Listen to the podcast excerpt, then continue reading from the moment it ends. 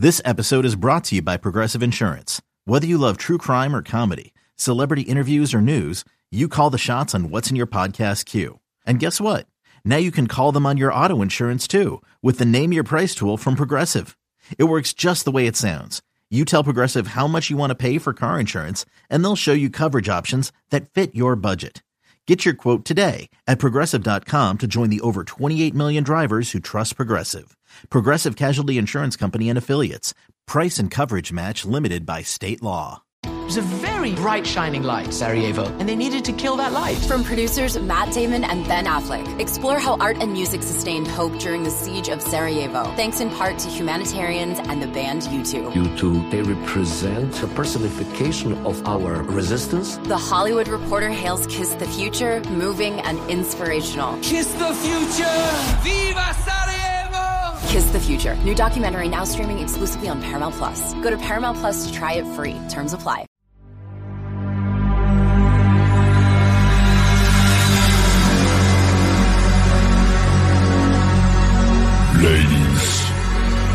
And gentlemen, the show is about to start in 10, 9, 8, 7, 6, 5, 4, 3, 2, 1. He'll be fine on the mountain. It's time for Inside the Gamecocks, the show.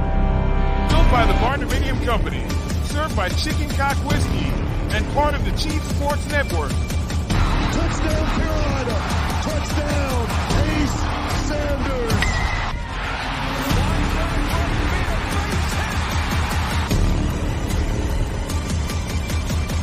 Pressure! Clowney just dives in!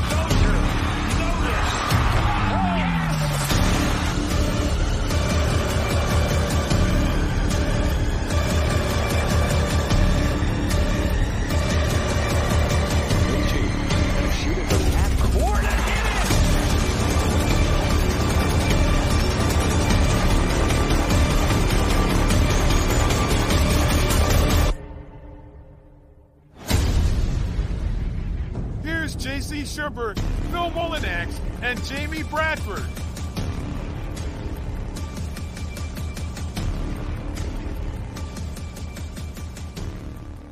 All right, gr- greetings and good morning. Welcome aboard and welcome home. Inside the Gamecocks, the show live from the. You okay? Oh, what? I just I, I just saw JC's uh, little tagline there. Oh, yeah. like, in my head. I was sha-na-na-na. No, there's Yeah. a story behind that. I got a story. I got a story after Jamie introduces us. After, Yeah, after- right. Sorry, sorry. I hate to No, no, no, no. I started laughing the at you. program five seconds in. Well, I no, no, no. I, I I thought you were laughing at the chat box because I read at RLE's uh yeah, I hadn't even gotten that far yet. his yeah. Winning the SEC. So, so That's I, so I just I just that's what I thought you were laughing at. I was laughing at that. Anyway. That press that presser was strong, by the way. oh, strong. really very Stronger very than a garlic milkshake. There's no no question. Um, I don't know where I was, but I do know this. It's eleven oh five, and it's inside Chicken cock Game- whiskey, barn Cider Rock Studios. Sign Good off. morning. Greetings and good morning. You know, yeah. Let's just roll it back, Jamie. Let's go, man. Come on, let's go. We're, uh, me and Phil are we're being bad today. My bad. Our bad. We threw you off, buddy. No, no, no, no. That was me. I threw my. Uh, you didn't do anything. Hold on. Let me do this again. Hold on, just a second. Deep breath. Greetings and good morning. Welcome aboard inside the Gamecocks, the show from the Signarama Studios, the preferred sign partner of Gamecock Athletics. Signarama.com, Gamecock owned and operated. Always served by Chicken Cock. We probably need some, I guess, at this point in time. Chicken Cock Bourbon, or you can find it on the Chief Sports app in a store near you. And built by the Barn Co., making people happy, very happy, building their dream homes across four states the Carolinas, Georgia, and Tennessee, the barndominiumco.com. There's Schubert, there's Phil. Uh, we do have Chad Holbrook coming up. We've got Matt Anderson coming up.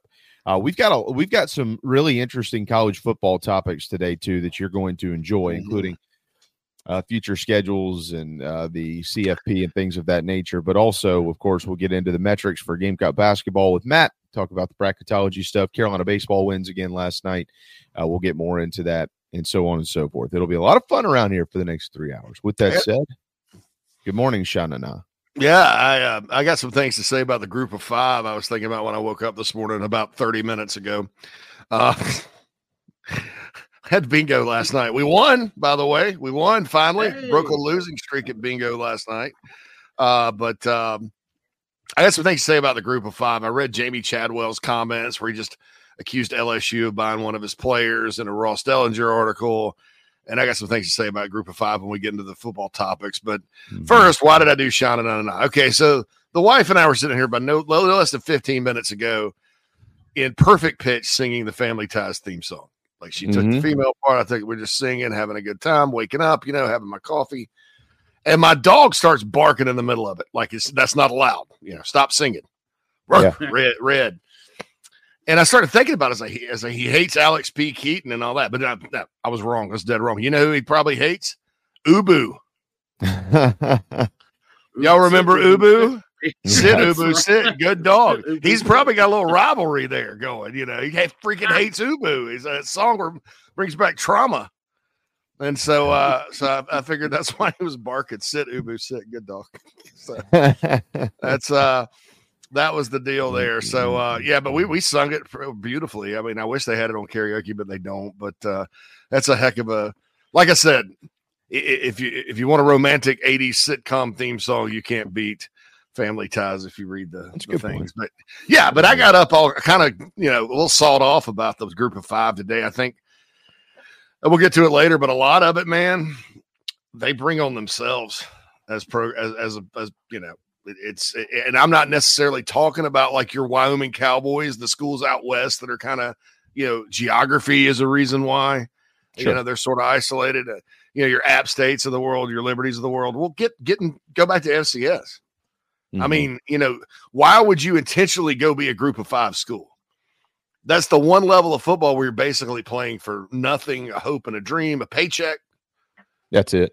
You know why? Well, that's why. why you know, yeah. yeah, it's a paycheck, you know, and, and that's uh it's sad, but, but you know, you got to admit who you are at some point. So anyway, we can get all that later. Um, certainly a big win for the Gamecocks on the diamond last night, uh, taking care of Winthrop in seven innings. Uh, Copper looked good. Shoot, man, yeah, it's a good, good, been a good, uh, good start to the week uh, as far as um, in our little realm goes. Well, I, it was a good start uh, for for Carolina but it was a tough night for number one. Number one falls both in basketball and baseball last night. UConn throttled in Omaha. I mean, throttled. Creighton beat the tar out of them outside of some some late points from the, the Huskies, but they did drop their third game of the year. And then, hey, for all of those who just say you can't lose the midweek games, oh man, you suck if you lose one. Well, number one, Wake Forest got beat last night. They might as well shut it down in Winston-Salem. Sweet Jesus, here we go. Oh no, close the doors on the Wake Forest baseball program. The Omaha, not only contenders, but favorites, somehow, some way, they got beat. Great goodness. Uh, but it was a tough night for number one. Not a tough night, as you mentioned, uh, for for South Carolina, as they did a 10 run rule another 10 run rule, uh, two and four games. As a matter of fact, uh, Winthrop, uh, for what it's worth, by the way, UNC Asheville almost beat Tennessee up at Lindsey Nelson last night. Uh, East Carolina got beat by a pretty good Campbell team. Dayton went to Nashville and beat Vanderbilt. That goes to show you when you lose midweek games, it's not because you had, it's because these big time programs do things during the midweeks early in the season to figure out what type of team they're going to have the rest of the year and who's going to be able to do what and help them win games. It's not like football. It's not like basketball. A little bit different. Carolina didn't have that problem last night. As you pointed out, uh, Eddie Copper. They brilliant move, really, by Coach King and Matt Williams. Put him back on the mound. He's good. He needs to pitch. He needs to get all the rust out and and get get the get the jiggles out of there, and he did. So, hats off to uh, Gamecock baseball for for winning last night, and um, they've got. We'll talk more about this game a little bit later on but um, they've got a game today against Queens, and Matthew Becker one guy that I circled, one of the guys I circled before the season. You know, they're gonna they're gonna need Bat- Matthew Becker to win, in my opinion. He's gonna start tonight against Queens, 364 days after starting February 22nd last year against Queens. See how it all works out. Go to Queens to find a queen. Hopefully, looks looks pretty good. Is Oh, tonight's Matthew game sponsored by love that McDowell's? America. That's awesome. Yeah, McDowell's. Yeah, McDowell's. Got the big Mac. We Man. got the big Are they going to be serving free Big Mix? Well, I know I, I I don't know I don't know, but I do know what they will be serving at the ballpark. That's Billy G's Carolina Barbecue. Yeah, Uh, I saw that. in there. Yeah. Yeah, they're rocking it, Yeah, man. man. It's hot stuff, man. I'm happy. I'm happy. The more, I mean, Billy G's Barbecue is one of those things, and I know they're a sponsor, but just just even if they weren't, I'd say this: the more it's like the more people that try it, the the more people that love it. It- Mhm. I- I've never met somebody who goes, "I don't really care for the Billy G's barbecue sauce." Nobody ever says that. Yeah. Never. I mean, you can have your favorite between sweet heat and, and the, the gold and all that, but we all do. But I've never met somebody because I just don't like that old Billy G's barbecue stuff. The rub, it's Yeah. just it's not my thing. Never. Agreed. So so happy that they're out there at Founders Park and stuff. But that's uh yeah, I mean you talked about the Greensboro beating um Wake and I mean that Greensboro is a pretty tough little program. I think they I think they did take one away from the Gamecocks a few years back. I think in the opening series of the season, but uh, Yeah. Yeah. they've got a pretty good program up there. Most of the most of the north, you know, as much as we are blessed in South Carolina with a lot of good college baseball, I think North Carolina uh, probably doesn't get the credit it deserves. I mean, you, you look at all the the Division One schools up there; they've all been good at some point. I mean, even Phil's alma mater, Western Carolina. Uh, Jack Leggett was the coach there before he came to Clemson and was winning for the Cat- mighty Catamounts back in the day. Uh, App State's been good in recent years, and then ECU and, and all can all those schools. You know, they're all good, and Charlotte, they're all good. And so, uh, not not a huge shock there. I think uh, I want to see Carolina play Wake for some reason. I, I know Wake's really good, but I, I just kind of like the Gamecocks get a shot at those guys. Well, they might. I mean, at some point they they could, you know. But I, I'd- I'd like to uh, to to to quote uh, since we're quoting movies today to quote Red Dawn, uh, two biggest bullies on the block. Eventually, they're going to fight. Yeah. So hopefully, the Gamecocks uh, end up being a big enough bully to take on the mighty Demon Deacons at some point. So there you go. Yeah, maybe in Omaha. Uh, that would that would be that would be interesting. Yeah, I mean, it, you know, we, we yeah, go ahead. I was just thinking Super in Winston Salem, where nah, half the crowd's garnet and black, and they take over the Nah. stadium. I'd There's like gonna- that. There will be a uh, that there will be a super. Well, let's just go ahead and and and think it it, done here. There will be a super in Columbia. Uh, let's think it done and and see if they can. Uh, Speak it into see, existence. see if they can do it. Yeah, they're look they're So here's the thing, and, and again, we'll, we'll, we're going to come back to some baseball. We're not going to spend two hours on baseball or anything like that with everybody today, but because it's early in the season, I do. I always think it's important to do everything in our power to help educate, you know, on on what is important and what isn't important, and I mean, I'm lucky to have pretty good baseball eyes. So, mm-hmm. you know, you start to kind of figure things out. And there's a couple of things in the chat box. Like Jan said, I'm a Ty Good fan.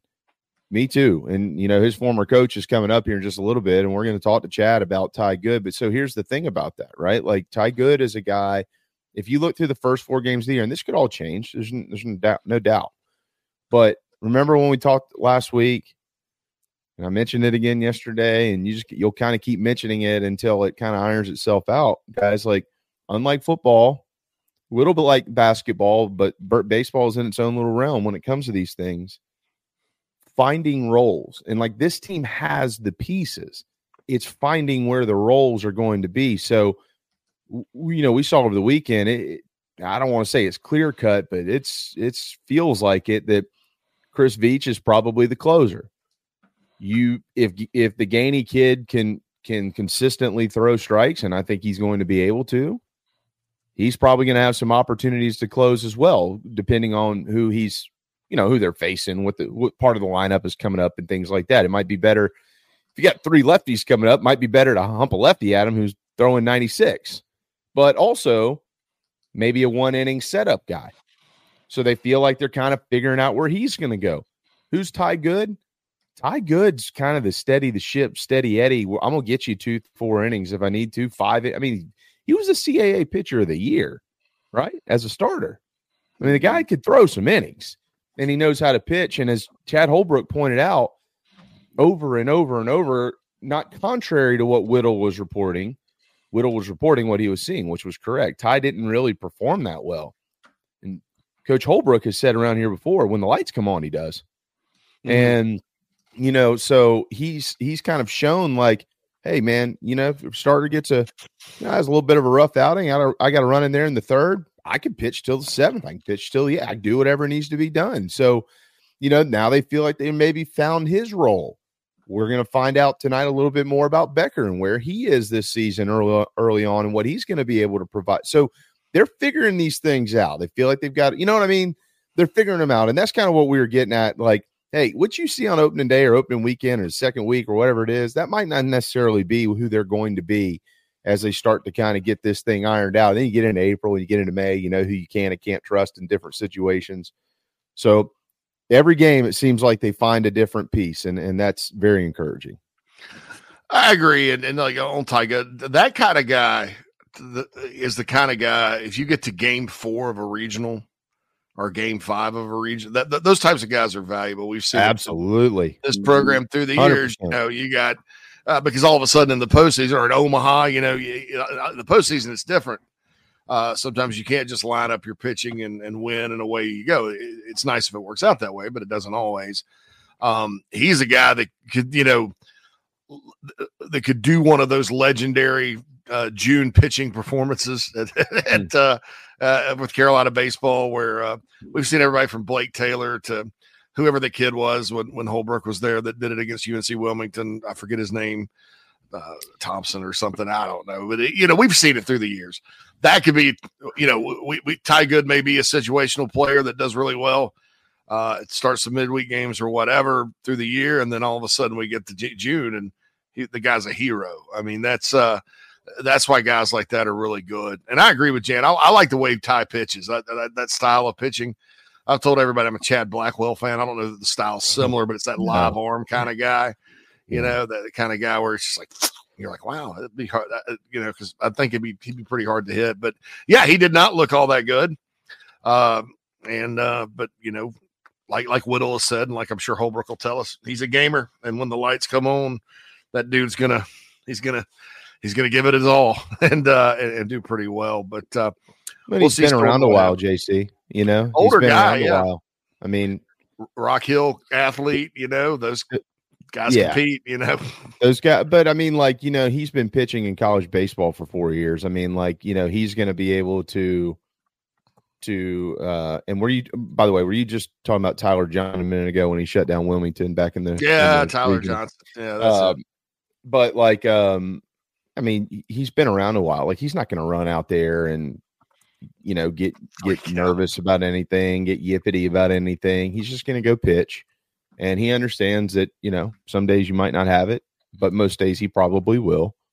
So I think it, it's really neat. Um, you know, the, the the, the Petry stuff. Yeah, it's, it's it sucks to you know see him kind of kind of scuffling up there. But if there's anybody in the lineup, you don't worry about is Ethan Petry. He'll be fine. I mean, he's going to hit. So you know, and here's the thing: they're winning right now with without Petry doing what he's doing eh, or doing anything. The one thing that was encouraging, he hit two home runs this weekend. They're both opposite field.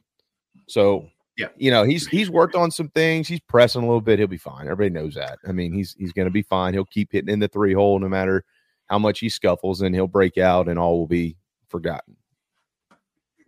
Yeah, but he's still having decent at bats too. I noticed last night. I mean, maybe in the first series he was you know kind of pressing a little too hard but he's you know for for when he's not swinging at off speed stuff and just whiffing you know which will come i mean that's that's got to be a timing thing um yeah, he's still i mean you know he took a walk you know hit by pitch. I mean it's still you know getting into the count and, and doing the right things.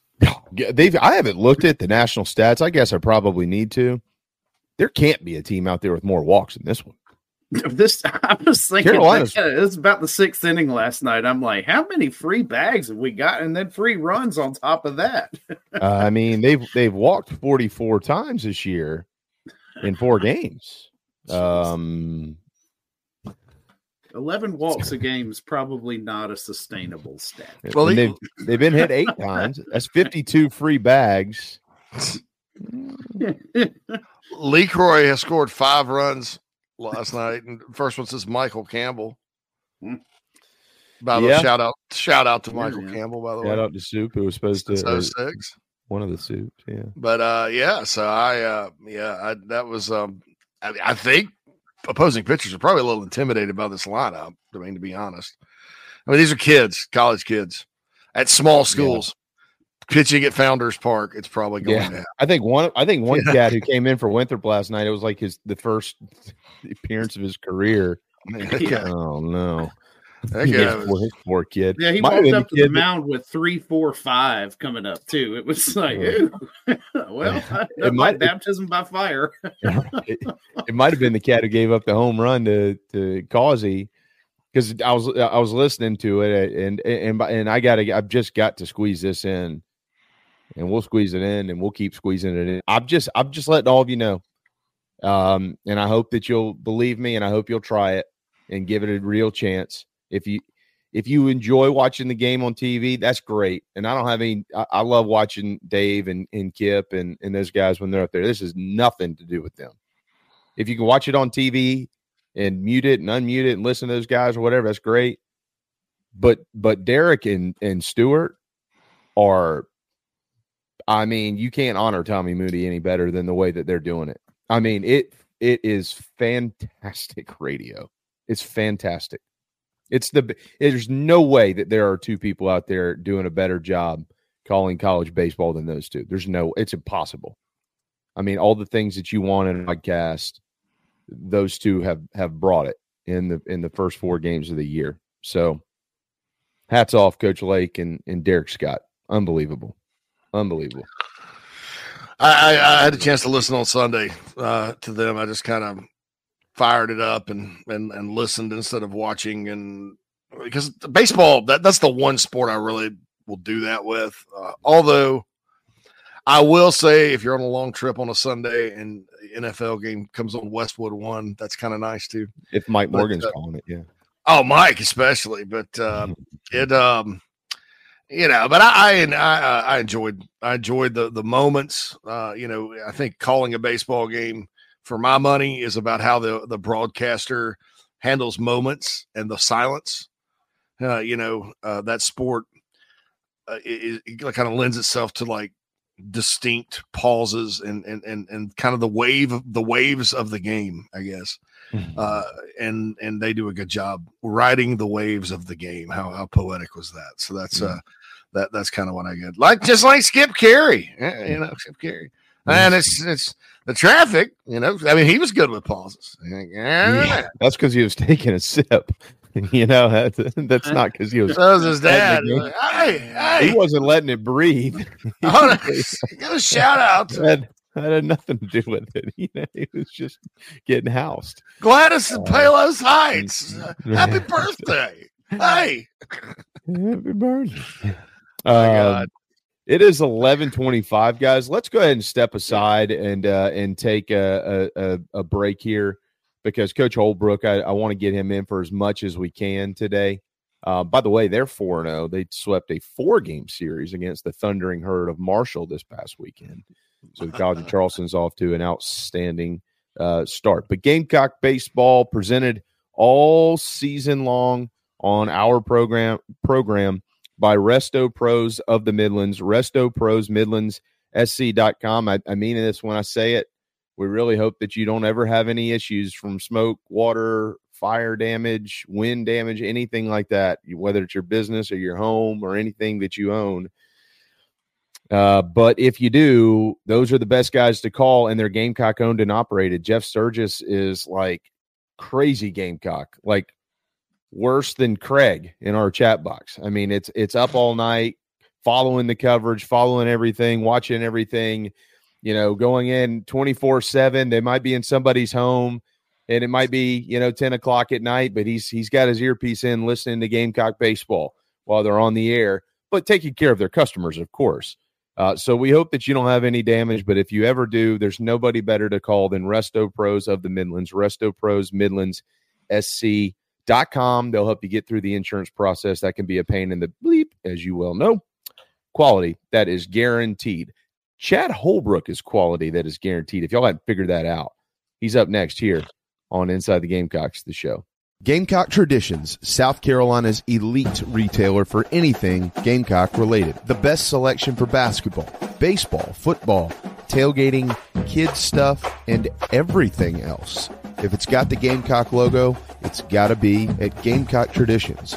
Most importantly, they ship it to your doorstep. Order online at GamecockTraditions.com, where there's always a sale. Gamecock Traditions, GamecockTraditions.com, a tradition unlike the others. Hey, it's Kaley Cuoco for Priceline. Ready to go to your happy place for a happy price? Well, why didn't you say so? Just download the Priceline app right now and save up to 60% on hotels. So, whether it's Cousin Kevin's Kazoo concert in Kansas City, go Kevin, or Becky's Bachelorette Bash in Bermuda, you never have to miss a trip ever again. So, download the Priceline app today. Your savings are waiting. Go to your happy place for a happy price. Go to your happy price, Priceline.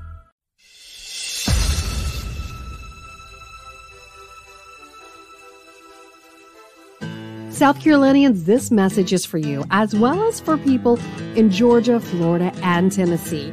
If you think you may need work done to your roof or a new roof altogether, there's one simple name to remember Elite Roofing and Restoration. South Carolina native Jeremy Johnson has been helping people in the South make sure they have the very best people checking on and building new roofs for over 25 years. Fully licensed, bonded, and insured, they provide the best service possible. Call or email today 678 781 1998. That's 678 781 1998, or you can go to Elite Roofing ga.com. Schedule a no hassle free inspection today. Wind damage, hail damage, or just wear and tear. Don't settle for second best. Let Jeremy Johnson and Elite Roofing and Restoration take care of it all for you today.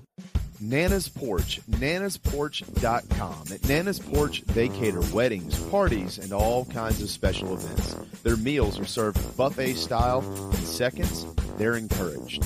Plus, they can bring their mobile food unit to bring on site and serve your guests as a unique alternative for your catering needs. Inquire about rentals as well. nanasporch.com. Find them on Facebook, Twitter, and Instagram. 336 259 7550. Tony Pope State Farm is your go to agent anywhere in South Carolina, North Carolina, or Georgia for the service you deserve at the price you want. So try combining your home, life, auto, and or small business insurance today. Tony Pope State Farm has been in business for more than 30 years and can handle anything you need in the tri-state area. 843-851-2222 or visit tonypope.com today. Like a good neighbor, State Farm is there.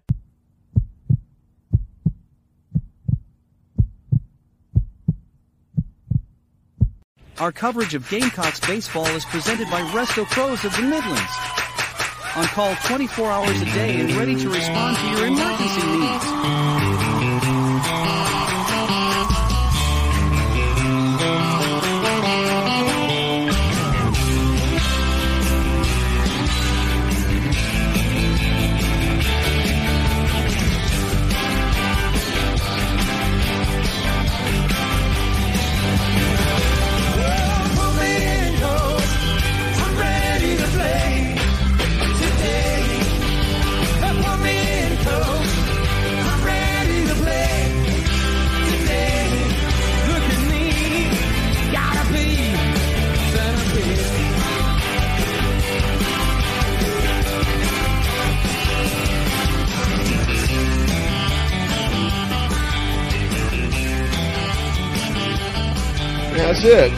Park.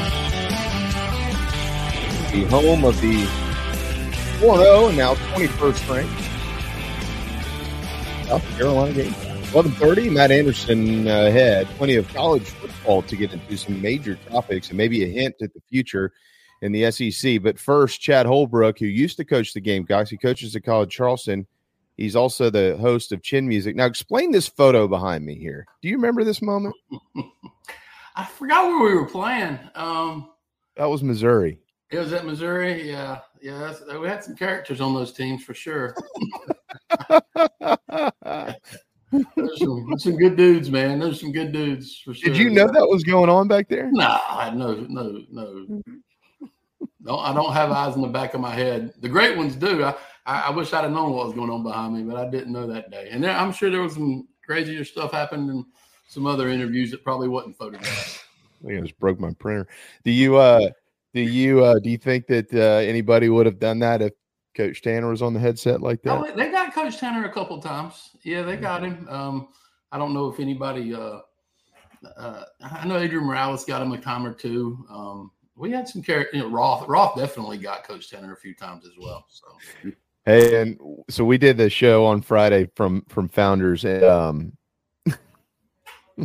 you'll know nowhere near any of the maybe uh, how you would feel from time to time if you felt like you had disappointed Coach Tanner. But Coach Lake came to me and said, Hey, Coach Tanner is good for 115. And I, I said, All right. And I was, Phil and I were upstairs, and I was in Coach Tanner's booth doing the show. The AD, not in the suite, I was in the AD booth. You know what I mean? Oh, yeah. And, um, and and I was sitting at in Coach Tanner's seat, with his little name tag on on the table.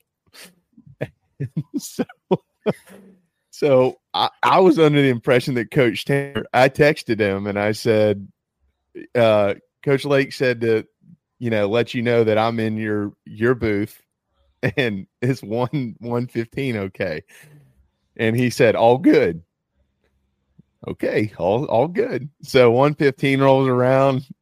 I'm kind of you know, looking around. Phil's looking around. We're looking through the glass because Phil was in the visitors radio booth. We're looking at each other like, man, Coach Tanner, if he says he's going to be there, you know, he's there. He, 120. All right, well, let's go ahead and take a timeout. You know, I'm trying to figure out what's going on. So I get this text from Coach Tanner. You said 115, right?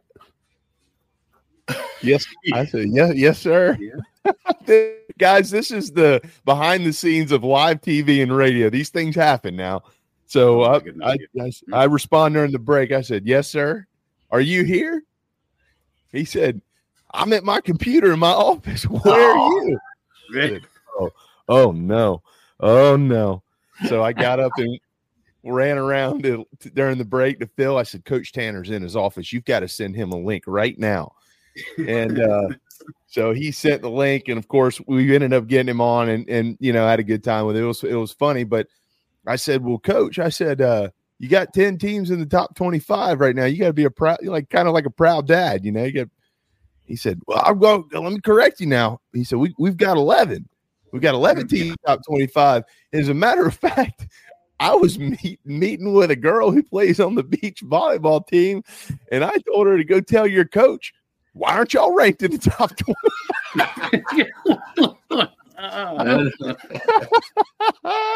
no, I was not. I was trying to. I had a splitting headache during the entire broadcast. I was trying to hold it together because I thought that sounds about right. Go pick out the one team that's not ranked in the top 25 and just let them have it. So, uh, anyways, but everybody up there said to tell you hello and give you a hug, man. So here, here it is. Yeah, I appreciate that. I appreciate. I've heard some of those conversations from Coach Tanner. They're a little bit more direct than that. Uh, but oh, yeah, it was. Uh, you know, when, when you're not holding up your end of the bargain, you'll hear about it for sure. I was scared to death. I I was like, shoot, man. There's no. He's going to be like, forget it. But he wasn't. He was cool. You know, he was whatever. But uh he just blamed it on Stewart. Hey, I did. Hey, I Jamie, the next time my backdrop from your picture up there needs to be me on top of the dog pile. You know, I, that's uh you know, I've got I, that one. That's know, a good one. Yeah, I could. That's, that's a good one. it, that was uh, I didn't have much jumping like the last guest or one of the your listeners said he could barely make it to the top of the pile, but I did make it. I did make it. it was a struggle, but I did make it. In 2010, I, I, was overweight. It was a struggle to get to the top of the pile. 2011, I lost 30 pounds, it was an easy leap. Oh hell yeah, shoot. Well, 2010, you know, you know, you back in Omaha because you had at that point in time what, well, like a one year break from Omaha. Uh, yeah, we went. We didn't. I didn't go in 09. Um, I was 06, 07, and 08 with North Carolina. Break in 09, and uh, then went 10, 11, and 12 with with the Gamecocks. And, and I'm, I'm Yeah. a lucky coach for sure. You were the most traveled. You were the most traveled person in the game of college baseball to Omaha during that stretch. So, so you had a year off. So that 2010, when you got there, you probably had to, you man, get that meal money, go fill up some steaks. By the time the championship game rolled around, you probably, yeah, you probably couldn't get to the top. Oh man, Oh, we were wearing out that milkshake place, Zestos, out in Omaha. That's the place to go. That's one of the, you know, one of the when you win the super regional and you and, and you're celebrating. One of the main reasons you're celebrating is not only you get to go play for a national championship, you get to go to Zestos, and uh, uh, yeah, those shakes are to die for out there. And yeah, It's great sort of- memories, great memories for sure. It's sort of interesting. Omaha hosts uh, first, second round of the NCAA basketball tournament this year, and and so Lamont Paris may make it to Omaha before Mark Kingston this season. Uh, so it's, it's funny you mentioned those places to go. Gamecock fans may have a reason Easy. to reason to get there. Um, no, no, no. I'm not. I'm not criticizing King. I just, I just, I think Yeah, it's kind know. of funny. You're saying because I'm, I'm sitting. Omaha's close enough to where I'm. I may get my happy Mm. butt in the truck and drive the eight hours across Iowa to go watch the Gamecock basketball team play. And I'm definitely going with if they go back for baseball. But uh, uh, I, s- I started thinking about that. I was like, oh, they may Gamecocks may have a reason to go to Omaha quicker than we think if the the projections from Lunardi and everything hold up. So One cool place, one cool place. So I, I've got a couple of uh, a couple of things to lead off with you here from a baseball standpoint.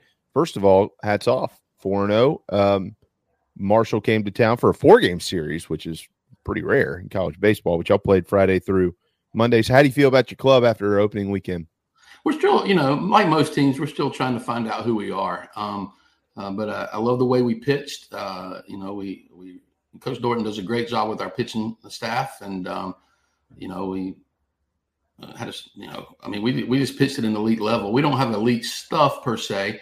We don't run it up in the mid 90s, but you know, we can pitch, we can change speeds, and we throw strikes, and uh, we work ahead in the count, and we play defense behind our guys. And if we can do that, we'll have a chance to win all the games that we play in. And we have a hard schedule, and we'll take it one at a time. And we got a lot of improvement to do, but I kind of I like our team.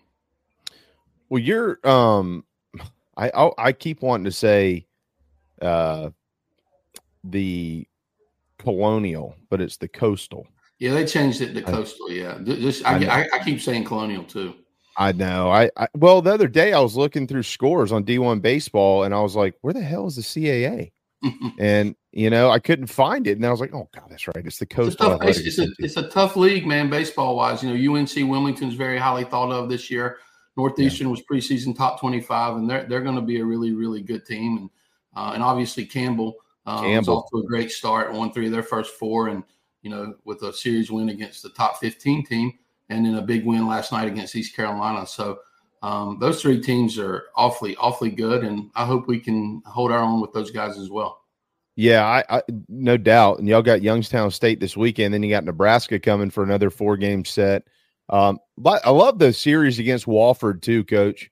I think that's a great series. I mean, you know, with Wofford still being in the SoCon, of course, but I love seeing that thing played. Yeah, I, we'd love to play teams in the state, and um, didn't work out where we could play Clemson and South Carolina or or Coastal Carolina this year. The schedules were just the conference schedules were tough, and um, Yeah. and Coach Gilmore's um, you know his last year it, it it made it made some challenges. So hopefully we'll get to play a few more in-state teams if we both get rainouts later in the year. Um, but yeah, we added Wofford, and that's a great weekend series, and then Penn, who's awfully dang good too. Um, we got those guys as well before conference play, so we got our hands full. Yeah, yeah, there's no doubt. Yeah, it's uh, it should be like you said, it's going to be tough. Northeastern was just ranked inside the top 25. I think they're out of it now, but certainly a talented team. I remember last year talking to you. Was it last year or I, it might have been the last I mean, That's a that's a Bunch of good arms. that's a good team, man. I, I, I, they can compete in any league, and uh, you know, flying across the country to play at Hi Corbett Field in Arizona is a tall task. But you know, they could have won two out of three very very easily, and um, you'll you'll you'll see over the course of the season they'll they'll be ranked again in the top 25 and I hope we play, play well enough to be in that conversation as well. Yeah, yeah, like you said, a bunch of them. Pennsylvania, y'all got Pennsylvania. That Penn team last year went to the Yeah. Supers against good. Auburn. Yeah. uh, really good, and Liberty and uh, Stony Brook was in the World Series not too long ago. I mean, Yeah. it's It's, uh, sneaky.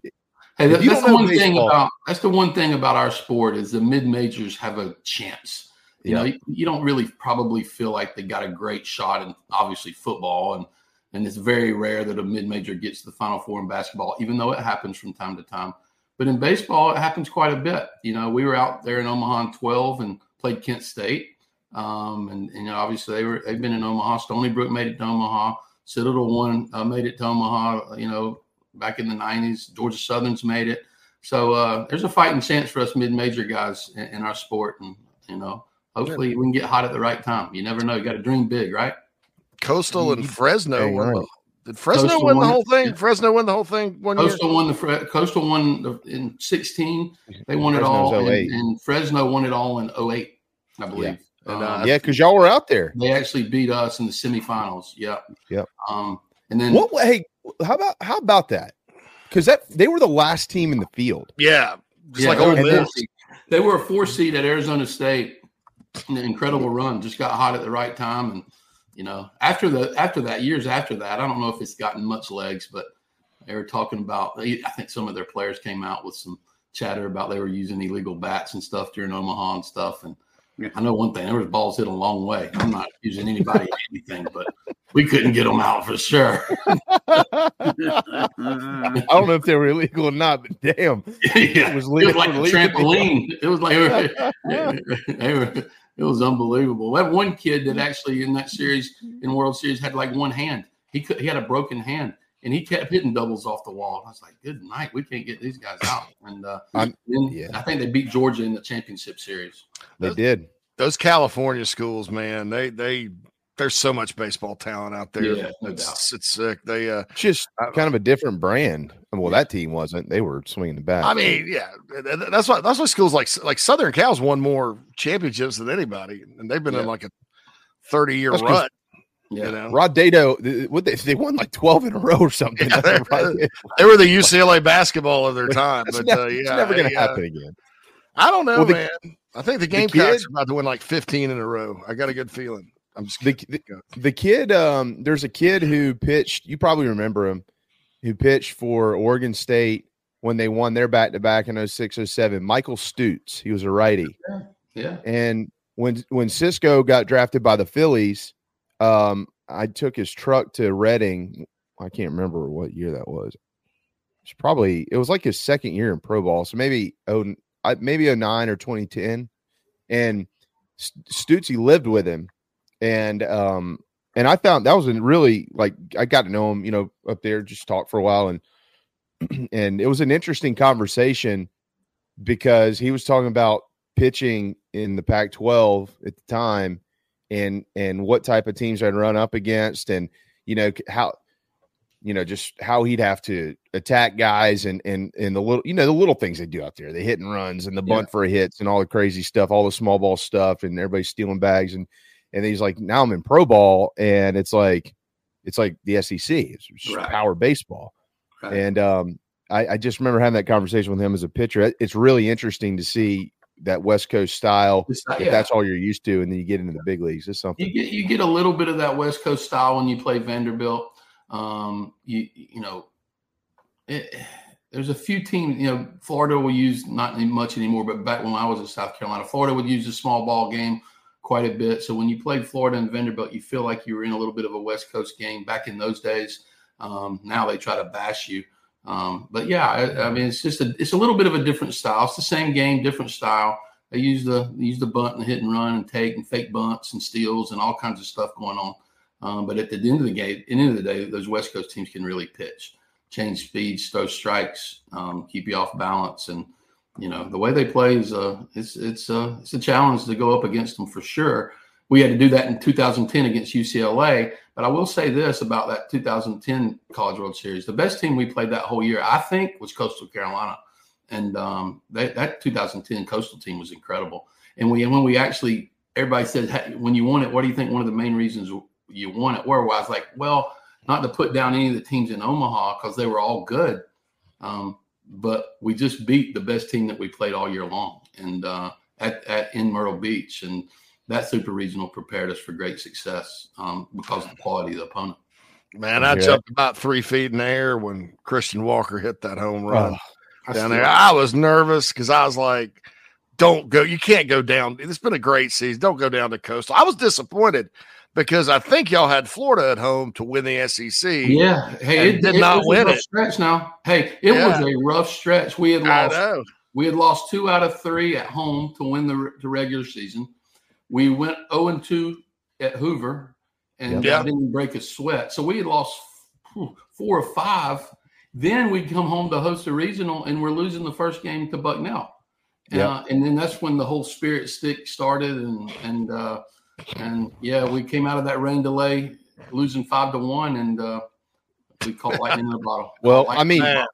even the next night against the Citadel, like Oh, early yeah. on, because I they were throwing Wojo in that Yeah, game. Yeah, they were up three runs late. Um, uh, yeah, Wojo was on the mound, and I, I remember this like yesterday. We got first and second, and I believe two outs, actually down three, uh, and they called a balk on Wojo, and I Yep. think Marzilli was up if I remember right, and it imme- immediately went from first and second, still two outs, and they're still in the lead, but the balk was called, and it was a controversial call.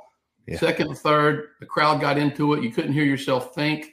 Uh, fans kind of willed us, and and uh, Wojo they kind of collapsed, and uh, and and it was all because of the energy in the stadium. And uh, yeah, you get energy in Founders Park like that with a super regional, like we had that night. That was a regional game, but like we had against UConn, um, there's few atmospheres that can match that.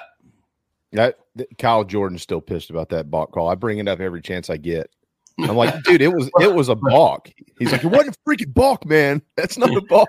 Well, I mean, it's, it was just one play. There were still two outs, you know, and uh, and I think I think maybe the next pitch Wojo was so mad the ball went halfway up the screen. Um, uh, Yeah. it, it, it's yeah, it was, and then, And and then- then the fans got into it, and it was all she wrote. I think Brady didn't Brady have a big hit in there somewhere or Brady something. had one. Yeah, we had a bunch. So it got. I mean, it can. We've seen a few avalanches in that park when the fans get in it, and it was an avalanche that that, that night. That was a that was a fun game to be a part of.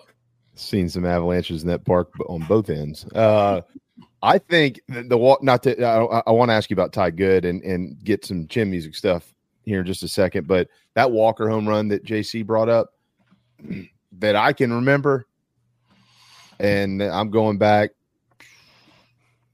well over 30 years. But you could there's probably a statement to be made out there by somebody who's a lot smarter than me, maybe maybe a Bobby Richardson or something. I don't know. That that's the most important home run in Gamecock baseball history. Yeah.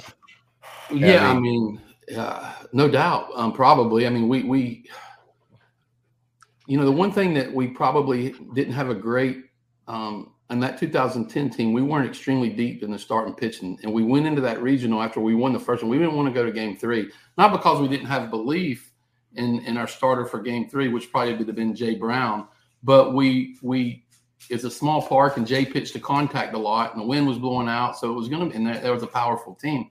We wanted to win it in Game Two, but Matt Price had to empty.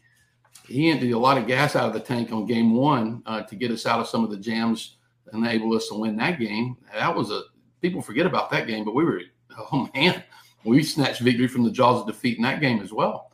And then uh, didn't have Matt. I mean, we still Christian hit the home run. We still had to get three outs, and uh, and we you know Matt got hot and and and, and had enough in the tank to, to to get us three outs. But yeah, that was a big swing, man. I mean, but there were some great at bats prior to Walker. Um, you know, the famous conversation that Ray had with Adrian Morales and um, you know, Whit Whit. I mean, those are those are some great, great moments. Um, yeah, it's hard to maybe the greatest swing and biggest swing in Gamecock history, but if some of in the some of those conversations leading up to that, I still get chills thinking about them.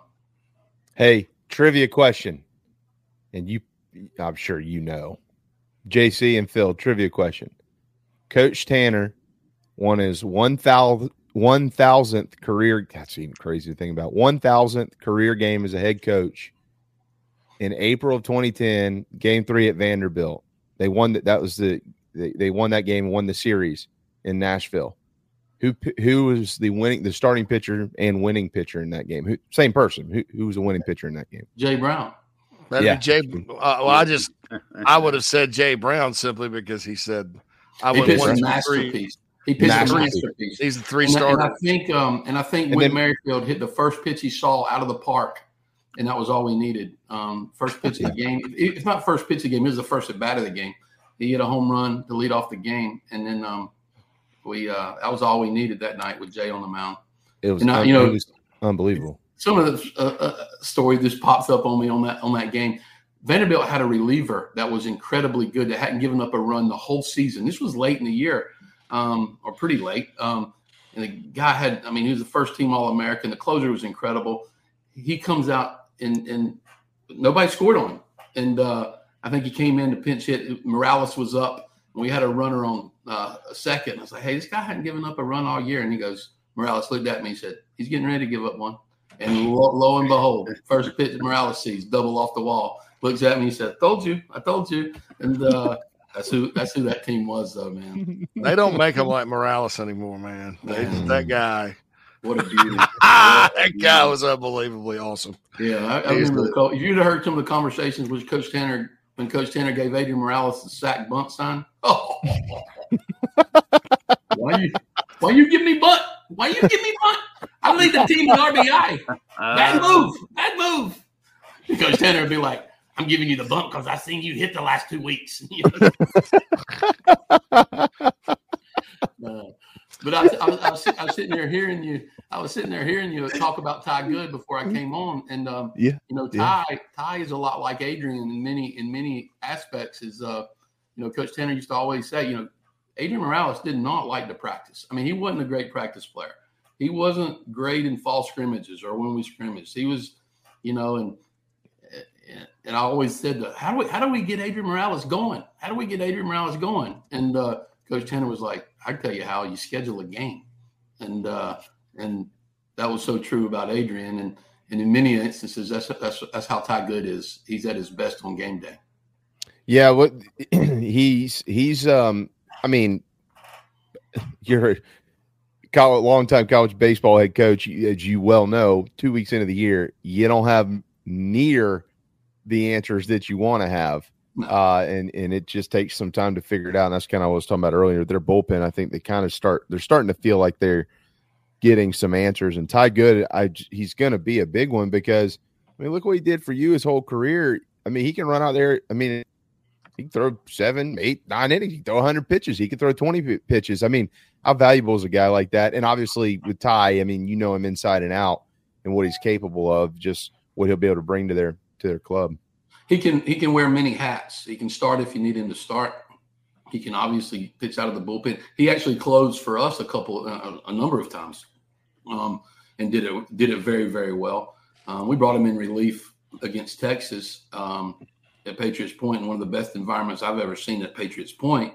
And uh, I think he threw he, almost the perfect inning. I think he threw ten pitches, nine strikes, punched out three, and was dominant. And uh, so the bigger the moment, Ty has a has a tendency to, uh, you know, pitch so so well in those moments. And um, when the lights are brightest, Ty Good will be at his best, no doubt about that. And um, yeah, he'll, he'll he'll serve many hats. Very versatile, and that gives the that gives the coaches a lot of freedom um, because he could spot start, he could start in the middle of the week, he could close the game on the weekend. You, you know, those guys are invaluable. All right. Uh, so chin music, we're, we're still waiting on Jackie's episode, right? Yeah, we had we had all kinds of crazy um, wireless, and we're trying to work through it. It was a great conversation. I may have to redo it um, just because of uh, the wireless situation that we had there and the Wi-Fi situation we had. Great conversation. I can't wait to post it. I think the Gamecock fans will love it. He Jackie loves his school, man. That's that was really really cool. Um, the love that he has for Columbia and the time he spent in that baseball program and being a student there was that was really really cool to talk to him about that. Um, as does all those kids, you know. But Jackie was, uh, you know, obviously Jackie not being from the state of South Carolina now calls that school his home, and that's kind of cool. And uh, the conversation was great. Um, we'll probably drop an episode next week. I'm looking forward. Uh, right now, I think we have Billy and Tommy Hall coming into the studio on Monday, Uh, we're going to talk about the Mm. Mystique Hall Chop Hall's Chop House and where the idea started and the journey they went on uh, when they first started uh, on the on that end of King Street back in the day when everybody was telling them you can't start a restaurant on, in that area of King Street and they didn't listen to anybody and did it anyway and um, and obviously they were right. So I can't wait to talk to Tommy and Billy. Um, and we have some other Gamecock greats signed up uh, uh, to go on as well, both from a baseball standpoint and another and some other sports as well. And um, uh, can't wait to share some of those conversations. But it's tough on me during the season too. Some of them, some of the episodes we might drop every week, every two weeks. Sometimes we might drop two a month. Um, you know, I can't I can't forget that my main job is to coach my team. Um, I know. But, but we do have guests coming in on off days, and we'll we'll we'll we'll, we'll keep creating some great content and great conversation for sure. Yeah, man. I Hey, can't- Mike Morgan. Mike Morgan volunteered himself to come on, um, be Oh. a guest. I can't Of wait. to- course he did. Yeah, Of course sure. Mike. Yeah. I'm sure he did. Sounds about right. I'm sure. Hey, I volunteer to come on too. Hey, so- come on, come on. My wife will cook for us. You'll have a great meal. Maybe we'll cater halls and we'll have a great conversation. Continue music. We'll put all. Oh my. God, I, I- mine would probably be. You'd probably put a PG thirteen on that one or something. I don't know. Oh yeah, that's but no, I it, uh, at mine no, and be like, listen, I'm not doing. I'm doing it at the Windjammer. We're not doing. We'll it do at it there. Mike, Mike- yeah, Mike on actually does have live inter- audience. Mike Yeah. does have some interesting stuff. I mean, because he's been all over the SEC and certainly is is familiar with Carolina because of his time there. So Mike's uh, Mike would be a great episode. Uh, Yeah, we in, in all seriousness, I think it'd be good. We can't wait to have Mike on. We're going to have him. Uh, we're going to get a date as soon as I get off today. I'm actually going to text him and see if we can schedule a date for next week or so to have him on. And I was kind of hoping he would be in the state of South Carolina. I love them when they come into my house and come into the studio. I think the conversation's a little uh, Yeah. more genuine. Oh, And, yeah. um, and uh, but but at the same point in time, if we need to go ahead and if it's too far off before he makes it to our state, we'll we'll have him on real quick. And uh, can't wait to talk to Mike because you know we shared the bus together in 2009 um, when he was the voice of the Gamecock baseball team and shared great stories. And obviously, he knows Coach Tanner like the back of his hand, and we could tell some great Coach Tanner stories. And but I also want to talk to Mike about you know his experiences around the SEC, but also with the Braves and all he did in professional baseball and and now his journey in the NFL. I think it'd be a great conversation. Oh yeah, it's fascinating. We we Yeah. uh, I love um I love hearing Mike's stories and it's it's a good thing. And Mike can also uh Mike's got quite a Rolodex too, coach. So you may want to talk Yeah, to no doubt. other people No he doubt. knows. Some other people he knows that may want to do a little chin music. So Yeah. that's uh, that's always good. We've, uh, you know, we, we've put out a few uh, requests to a few people. oh, I'd say, quote, famous, you know, and uh, we keep getting yeses, and I, I, I I'm so pumped up about it. And um, you know, it, it's, uh, you know, I, I maybe one of the best female coaches of all time has agreed to come on, and uh, can't can't wait to talk to her, and may do it from right in her backyard, and. Uh, obviously, we're going to have Mia Hamm on as well. Can't wait to have Mia. Um, uh, I want to have Michael Roth and Scott Wingo on at the same time. I think Oh. that would be a unique conversation. And um, I've talked to I've talked to Wingo. He's obviously in. And uh, can't wait to talk to Rother as well because uh, man, those are two great Gamecocks, and man, we got great stories to share that I think the Gamecock folks would love with that as well. Yeah, that would be that would be neat. Uh, y- I mean, you'd probably never get them off the air, but you can have them on. No, that'll be all right. You know, I mean, That'd be one of the easiest pods you you know record there, coach. You wouldn't have to just- do anything. You know, you just set it up and then just sit back. I'll, I'll, Yeah.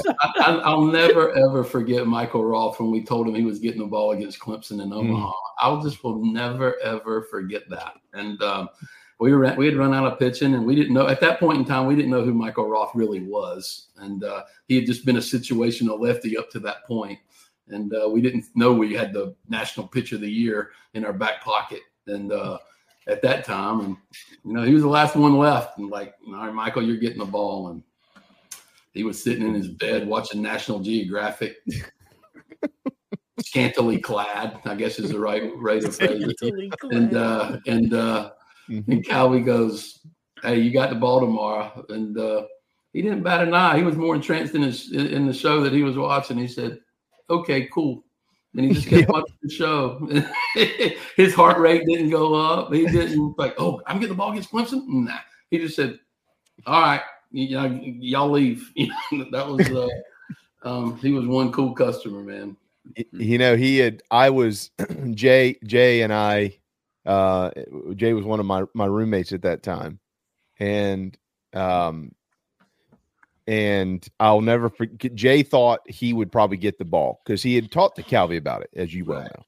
And he was like, I, I think I'm going to get. I texted him. I said, Are you going to pitch tomorrow? And he was like, I think so, but I, we haven't heard anything because that didn't happen until like late at night, right? It was like It was midnight late. or something. Yes, it was late. And so the next morning, I I hadn't heard from Jay, so I called him, which probably would have been like maybe like seven or eight in the morning Omaha time, and I called him, and he said, he said, "Hey, what's up?" I said, um, "I guess uh, I, you're starting, or I mean, I'm assuming you're starting. I just wanted to con- kind of confirm what's going on."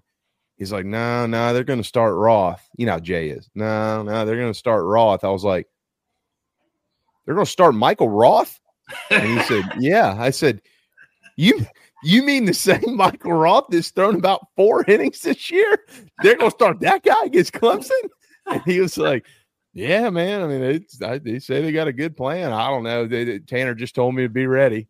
I was Yeah, like, yeah, it was. You know, I said, "I'll be ready." Conversations between us coaches at that time, and you know that Clemson lineup was very heavy left-handed, and uh, and we had a feeling that Clemson's approach against Roth would be the righties try to use the other side of the field and try to be oppo. And uh, and we knew if that was their approach, it was a great matchup. Not only when their lefties came up, it was great for Roth, but if their righties were trying to hit the ball to right field, we knew it would be a great matchup because Roth goes against the you know against the playbook, so to speak, of how to approach a lefty because he pitches inside so much. So if you look at his velocity, velocity and he's 84, 86, you say, you know, hey, stay stay on it, don't pull off the ball, use the other side of the field, go up. Well, that's actually not the right approach against Roth. And we had a feeling, not only with their left-handed pitching, that they would try to use the other side of the field when their righties came up. And literally, we're in the we're in the dugout like the second right-handed hitter that came up, and we could tell what they were doing. And Calvi looked at me and goes, "They're done, they're done." And uh, Calvi was right. He was, yeah, he was right. he was exactly right. And so were so were Jay's chances of pitching in the college World Man, I feel so bad for the kid. He was like, "Yeah, he told me to be ready." And there's not a better there was not a better teammate. There was not a better teammate and a better kid than Jay Brown. And uh, you know, I think Coach Tanner's quote after his thousandth win was, "If I had to pick a kid to pitch in the, my thousandth win, I couldn't pick a better person than Jay Brown." And he's right about that. Jay was salt of the earth. What a great kid and teammate. And, um, best, best love being love being in the dugout with that guy. Yep. I, I many of us owe Jay Brown and Gamecock baseball owes Jay Brown. Uh, I'll just leave it at that. Uh, Not for no, nothing or anything that had to do on the field for making sure guys got to the field and you know all kinds of stuff.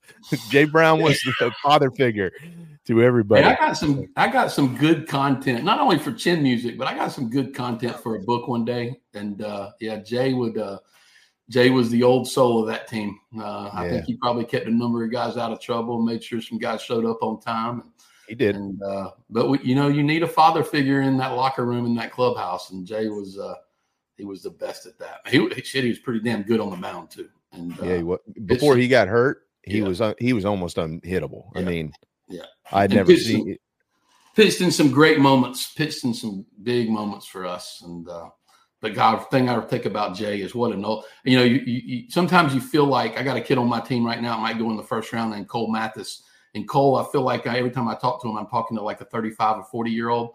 And uh when Jay was in college, I felt like I was talking to my dad in many ways. That's just uh, how mature I felt. Uh, You know, just the maturity level that he had at that time was uh, was something that team needed. Well, he was starting to get gray hair back then, so it all kind of worked out. Um, all right, uh, four o'clock Friday at Patriots Point, Youngstown State will be here for a three game set, and then the Cougs will be off until Thursday of next week, the final day of February, the 29th. Remember, there's 29 days this year in February when the Nebraska Cornhuskers come to town. So if you're looking for baseball and you're in the Low Country or coming to the Low Country, you've got uh, you got seven chances to see them uh, through early March. But it, we'll have Coach Holbrook on again next week and remind you about the Huskers. Uh, most importantly, Friday four o'clock, Saturday two, Sunday at one uh, over at uh, at Patriots Point. Hey man, great to see you as always, uh, and uh, really appreciate all the people love you coming on and just telling stories and having fun, and, and we sure do too.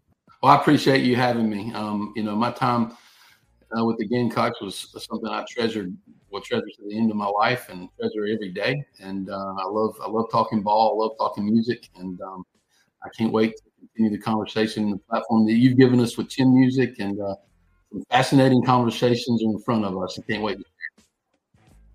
Yeah, we can't wait either. Chin Music is available, of course, on the free Chief Sports app. Give uh give Miss give Miss Jen a big hug for us. I will. Thank y'all so much. We'll see you next week. All right. Thanks, Coach. Thank you. We are uh, six minutes past due. That is all on me, boys. Matt, I apologize. The anthem is do what? I could have. You're supposed to be the air traffic controller, man. I what know, are that's- you? that, you're that not, one's on me. You're I, not I pushing. Nope. You're not pushing should've struck up the band. Hey, there's there's Tim. sometimes you know I'd rather Coach Holbrook just tell his stories and Oh. then uh, you know that's okay. I need to ask him about because interesting. Nebraska's going there. I need to ask him because you know, like northern teams, like Kingston was telling us about Illinois State the other day. They're always looking for southern games. Mm-hmm. I would imagine, given the popularity of Charleston across the country, he gets probably quite a few calls. Hey, from from colder weather schools, probably some big name schools that want to Yeah. come take a trip down and play the Cougs. So I'm I'm wondering, like, uh, I'm wondering if he's turned down maybe some uh, some you know just because you don't want to get you don't want it to be ridiculous, you know, yeah, your your schedule. But uh, I wonder I wonder just how much is it like football where people are trying to kind of work the games. I, I don't know, uh, but uh, that hit me. But we didn't have time to get to it. But I'll get to it next time. Yeah, he he gets them, and I can tell you, Tony gets them too. I know Michigan State Yeah. was uh, down last year playing the College of Charleston, and um, I think Virginia Tech came down. I'd, I'd play them all. Play all three of them. Shoot, I remember Southern have a baseball stadium. two years ago, Charleston Southern. Yeah, Yeah, yeah they- out there, out there, they're on their campus. Uh, I'd play all three of them. Highway. Yeah. Well, Texas did that a couple years ago. Remember they made the made their rounds down here. They beat the Citadel. I think I don't know if they played CSU or not. College Charleston beat them, and then they went to Columbia and Gamecocks. Play the Gamecocks. Yeah, I'd, Gamecocks I'd, got 'em. I'd roll right on up and go play at Coastal too, and um, and uh, Ori, Flodar Tech, and then whoever Well, else wants to play me. I'd, I'd have a nice little, nice little uh, tour of. South Carolina if I were Michigan State. All right. Uh, Sixty we'll and sunny here, here today, boys. Though, Oh, yeah. Compared to East sixty Lansing. and sunny here. Yes. Uh, hang tight. Matt Anderson up next on Inside the Gamecocks, the show. It's 2024, and it's time to get in shape. Charleston Fitness Equipment can help you do just that in Mount Pleasant. The Wilkins family, big Gamecock fans and proud supporters of Carolina Rise and our programming on the Chief Sports Network. But most importantly, proud supporters of you getting healthy and staying healthy. Charlestonfitnessequipment.com. Find them on the Chief Sports app and in Mount Pleasant. Happy New Year. Hey, Gamecock fans, Mike Morgan here. During my time in Columbia, one of my favorite places to eat was Salsaritas. When I go back now for work or any other reason, it's still Salsaritas. Yeah, I'm like you. I love tacos. I love Tex-Mex. Where are you going to go to get them? Well, you've got two convenient Salsaritas locations, one in Lexington in the Target Center and one in West Columbia as well. Now, if you like tailgating, and who doesn't? Whether it's for a football game or anything else, they've got the catering hotline. Get yourself some Fiesta packs to take tailgating. Get yourself the Three Amigos bundles for tailgating. They make catering easy with a fresh, hot setup. And again, you just call the phone number 803 543 6297 to set it up. You can also look them up online or you can even download the app. Salsaritas is just a cut above the rest. That's why they're serving Williams-Brice Stadium and the South Stands, also serving in the Colonial Life Arena. Again, that catering hotline number, make it easy for you and the folks out there. You don't need to settle for sandwiches every time. 803 543 6297. 803 543 6297. Rescues and Resin, proud supporters of Carolina Rise. They are also proud partners of the show. They make products you can't get anywhere else. Custom designed wood and resin products that make your tailgate, make your home, or make anything stand out. Order a custom cutting board, coasters, wall art, tables, and more. Contact Dustin and Tabitha at rescuesandresin.com today. Rescuesandresin.com and put your imagination to work. Rescues and Resin, proud partners of Inside the Gamecocks, the show. Hello, everyone. It's Micah Richards here. You might have seen me on CBS working on their Champions League coverage over the last couple of years. I wanted to tell you about an exciting new podcast that I've been working on. It's called The Rest is Football. It's me, alongside Gary Lineker and Alan Shearer, two absolute legends of the game. The show combines topical debate from the world of soccer along with outrageous tales from our careers. And I mean, outrageous. Just search The Rest is Football wherever you get your podcasts. All the best from Big Meats.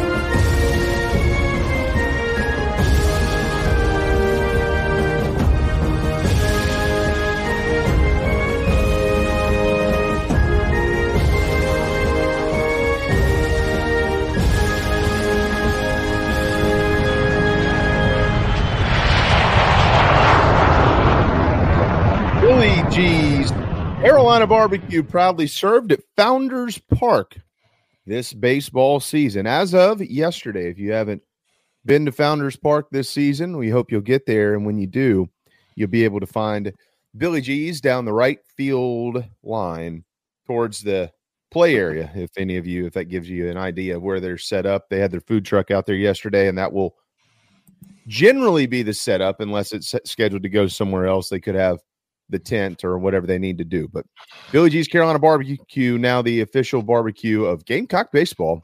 And they also, of course, are the official barbecue of Inside the Gamecocks, the show. Billy G's Carolina Barbecue.com. If you need catering for any event at all, that's where you want to go. If you just need the sauce and the secret spice rub, CarolinaBarbecueSauce.com. You can order it online and it will be sent to your doorstep. We're bringing Matt Anderson to your doorstep right now, or in your radio, or on your TV, or however you're consuming our content for the next couple of hours. It is a beautiful Wednesday afternoon, February the 21st. Matt, we will get to some hoops in a little bit. We're, we're gonna we're actually gonna start with some football today because uh, McGranahan put a column up this morning on the Big Spur uh, about a rearranging of sorts for the future schedules of uh, South Carolina football. And it centered around a game that was scheduled to be played in 2027 with East Carolina in Columbia that's now been backed up to which what is presumably the opening weekend of college football in 2030 for those of you that will still be alive uh, September the 7th. So, what's interesting though is that uh, now, now that that game is out of 2027, and this game was supposed to be played in 2020, but COVID hit. and they had to, of course, redo all the stuff. What's interesting about that now is that for Carolina football, all the way through 2037, again, for those that will be alive at that point, there are no more than three non conference games scheduled, including Clemson. And so it does seem, guys, that um, the Gamecocks are preparing for a nine game league schedule. Now, I went through and checked. Not all SEC schedules are free of four, you know, more than three non conference games, which of course would be four. Uh, I'm sure that you know Kentucky's trying to figure out how to sc- put the school the deaf, dumb, dumb, and blind in there, as opposed to playing. You know, oh, we've got Towson. That's going to be too difficult. We're going to have to get the school of the deaf in here. Um, so, you know, hey, that's just that's those just guys are pretty good at football, man. Well, they are, they are, they are, and uh, and ho- I hope Say, they beat Buffalo's Kentucky. on your schedule. You probably Hey. need to reschedule that with If- Coach Lembo up Yeah, there. my, my, Well, my, my, and my church league career, we played the South Carolina School for the Deaf and Blind, and we played them in middle school and football too. They don't don't knock it, man. That, that that's where all your that's where all your middle school stats come from, JC. So, but here's the thing: if any if any of you have been to Kroger Field in Lexington and JC, I know you have recently, and I was up there a couple of years ago. Completely sucks, but yeah, You'd rather you'd rather be deaf. I promise you. no Because, kidding. I mean, it's a joke. What it's a it's a rap concert for four quarters, and and and they blare it as loud as they can, and it's just insane how they do it. But so, but you know, back on point here. So 2024, there are four non-cons: ODU, Akron, Wofford, and then on the road at Clemson. And then beginning in 2025, uh, just three. So it does look like so. There's a couple of angles on this. I'm gonna we'll go down this road first, and then I'll come back to the next one here in just a moment, guys. And and uh, Matt, we'll we'll let you kind of start first because you you just joining us here. Um, but it certainly looks like uh, South Carolina football is preparing for a nine game league schedule. Yeah, I think that you know that's the way the SEC seems to want to go.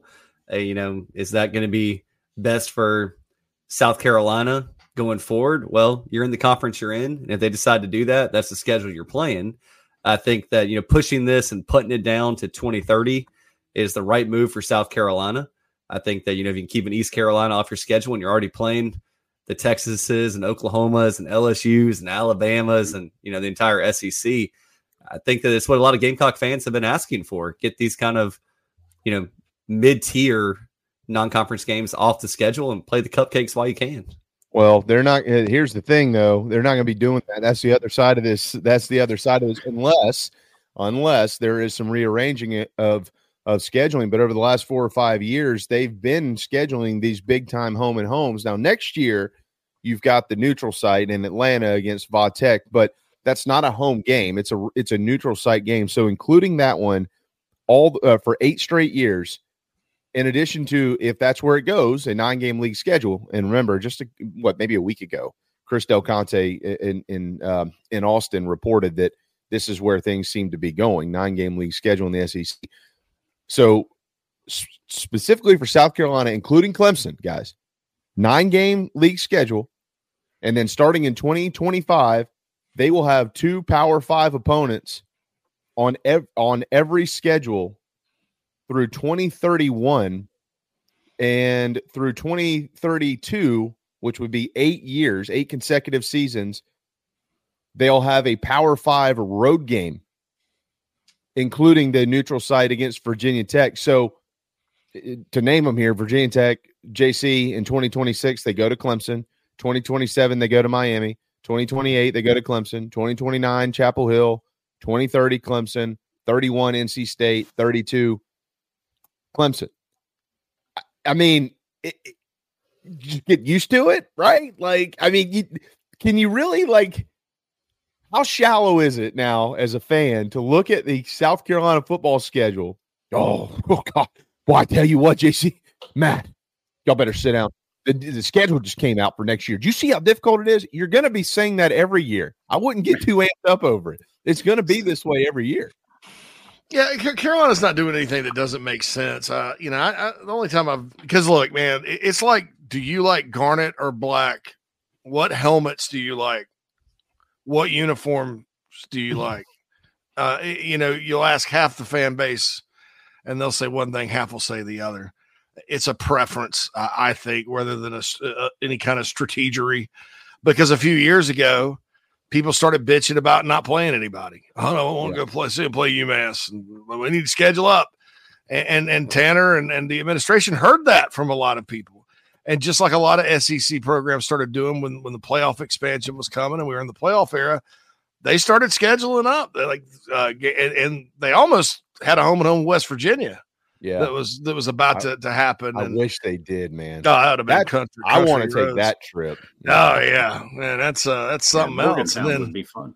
Yeah, yeah, a lot of fun. And and you know, uh, Carolina, you know, play, has played them sporadically through the years and, and stuff. Two bowl games against those guys, but uh, you know, where, where I where, where the scheduling's when, when it whenever it's bothered me, it was during the Hyman era when, frankly, they schedule some games that make no sense, like at UCF. Why, why are you going to UCF? That that game Beamer had to play at East Carolina was scheduled during that time. It just kept mm-hmm. getting pushed back. Um, playing Navy at home. What are you thinking? I mean, uh, well, 2011, 2011 team had to play Navy at home. Marcus Marcus carried it about 50 times that game. They escaped. Um, and escaped. Didn't they do dude. a home and home with App State too? well, were, yeah, that, that's where I was going. out. Yeah. That game's still on. it's uh, 20 push back to 2033. Raise your hand if you don't think that that game will be canceled. no way, no, no, yeah, way, way that they're that making the trip to Boone. No. Yo, I'll be almost 60. I'll be almost 60 years old. And I, I, remember when they scheduled, I'm like, how are we fitting everybody into that stadium? Because Boone is just a hop skip. I mean, it's an easy road trip uh, for most points in South Carolina, especially yeah. the upstate. I mean, do they have enough hotels? How are they going to? I mean, you know, that, that's a little bit different hosting North Carolina and, and their traveling football fans and hosting South Carolina. I mean, one of these things, not like no offense to UNC, but we saw that in Charlotte. You know, um, you're not going to get totally overwhelmed with the Tar Heels in town, but with the Gamecocks, you probably will. And I just, uh, they'll probably expand by then. But you know, I, I think South Carolina, it, it, made sense. I mean, and I think because the Gamecocks lost the North Carolina game this year, uh, and and it would have been had they had like a UMass or somebody on the schedule uh, I got UMass on my brain today because I watched Frank Martin's team play last night on TV, uh, and they won. Um, I think, uh, but uh, it, uh, it, it would have been not you'd have gotten to a bowl. It's just the difference between not going to bowl and going to bowl. So like, why'd you schedule that? Stupid. I I just don't I don't think anybody schedules that way, and and I, I don't think South Carolina scheduling stupid. I think when you do talk about nine SEC games, it does get a little dicey, and it'll be interesting to see kind of what the trend is around the league uh, in terms of like Alabama. Do they get out of some of these? I mean, Alabama scheduled the crap out of this team. So, so, so did Georgia. Georgia's yeah. got a year where they're on the road, or no?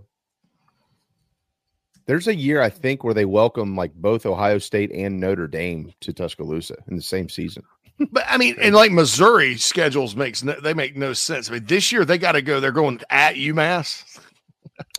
yeah, I, I mean, uh, Missouri 2025, the Tiger Mighty Tigers are taking their their uh, Kansas is back on the schedule, but they're taking their game to Oxford, Ohio, and play the Red Hawks.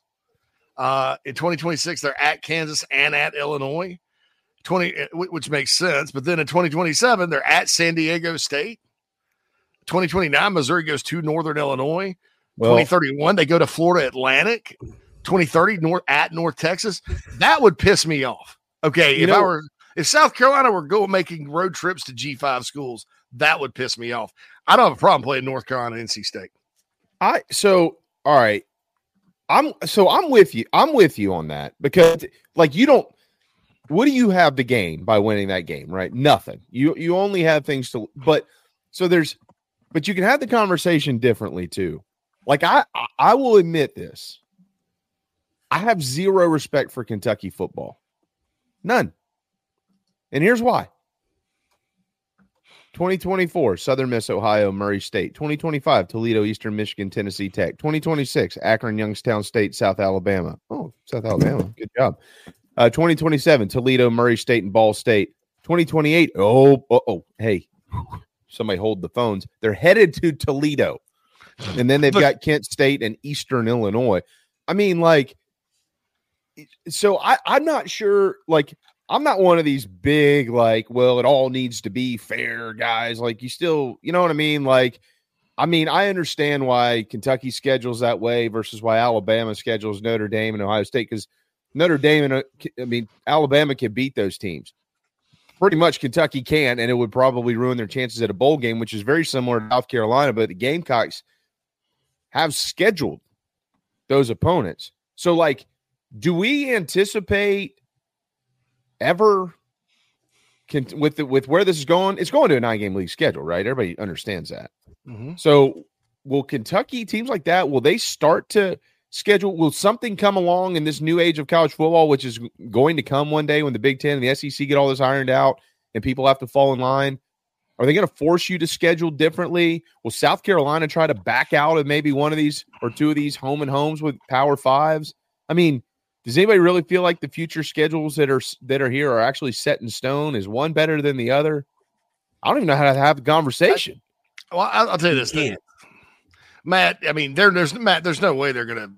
They wouldn't back out of the Chick Fil A game in 2025, and, and, and in No. 2025, 2025 is still going to be an eight game conference schedule, according to what the Texas AD said. They're just gonna they're gonna kind of flip it. Uh, I, in fact, I think Carolina will probably play the same eight teams, just like Oklahoma and Alabama will come to South Carolina in Well, they still 2025. they still need one. Then the Gamecocks do. Yeah, like they, they need a non-con next year in 2025. But I mean, th- th- but the, the rest of them, Matt, I don't know. I, I was You looking know, forward JC, to I to would just say, Miami. you know, look at this. Look at look at this, JC, and and you know everybody here. I think at the end of the day, just look four years in advance. Like just live in a four year window going forward, because so much is going to change in the next four years. I mean, JC, how long? And JB, you might know this too, Phil. I mean, you probably know it as well. But like, how long is the next college football playoff going to be in place? I mean, they extended it to like a twenty thirty two or something like that. 30 I thought it was is it 32? I thought it was 36. Am I wrong? No. Okay, No, that's the ACC. 36. That's the But, that- ACC. but that's Yeah, that's the next that's the next contract there. That's not this one. This one's And- out in 2025. And Right, then they got it they, they're working on the new one. Uh, Yeah. so, so to speak. And, I and think it's not a coincidence. Seven or eight years. Yeah. I think Yeah, it's not a coincidence. SEC and Big Ten are doing what they're doing right now, right? It's not a coincidence. So, like, even like this whole contract they're trying to iron out right now, the SEC and the Big Ten are going to have a lot of say in what actually happens with this contract. So, look four years in advance and don't look past that. Is my thing at this point because we don't know what's going to happen, and they know a lot better than we do. And you see South Carolina making a move like this with like that 2030 game getting pushed out that's never going to get played it's going to be a situation where all this stuff you have enough money you have enough attorneys you can get out of anything you want so just look four years in advance Yeah, you'll you'll buy it out. Oh, you Yeah. definitely you- you'll definitely buy the app.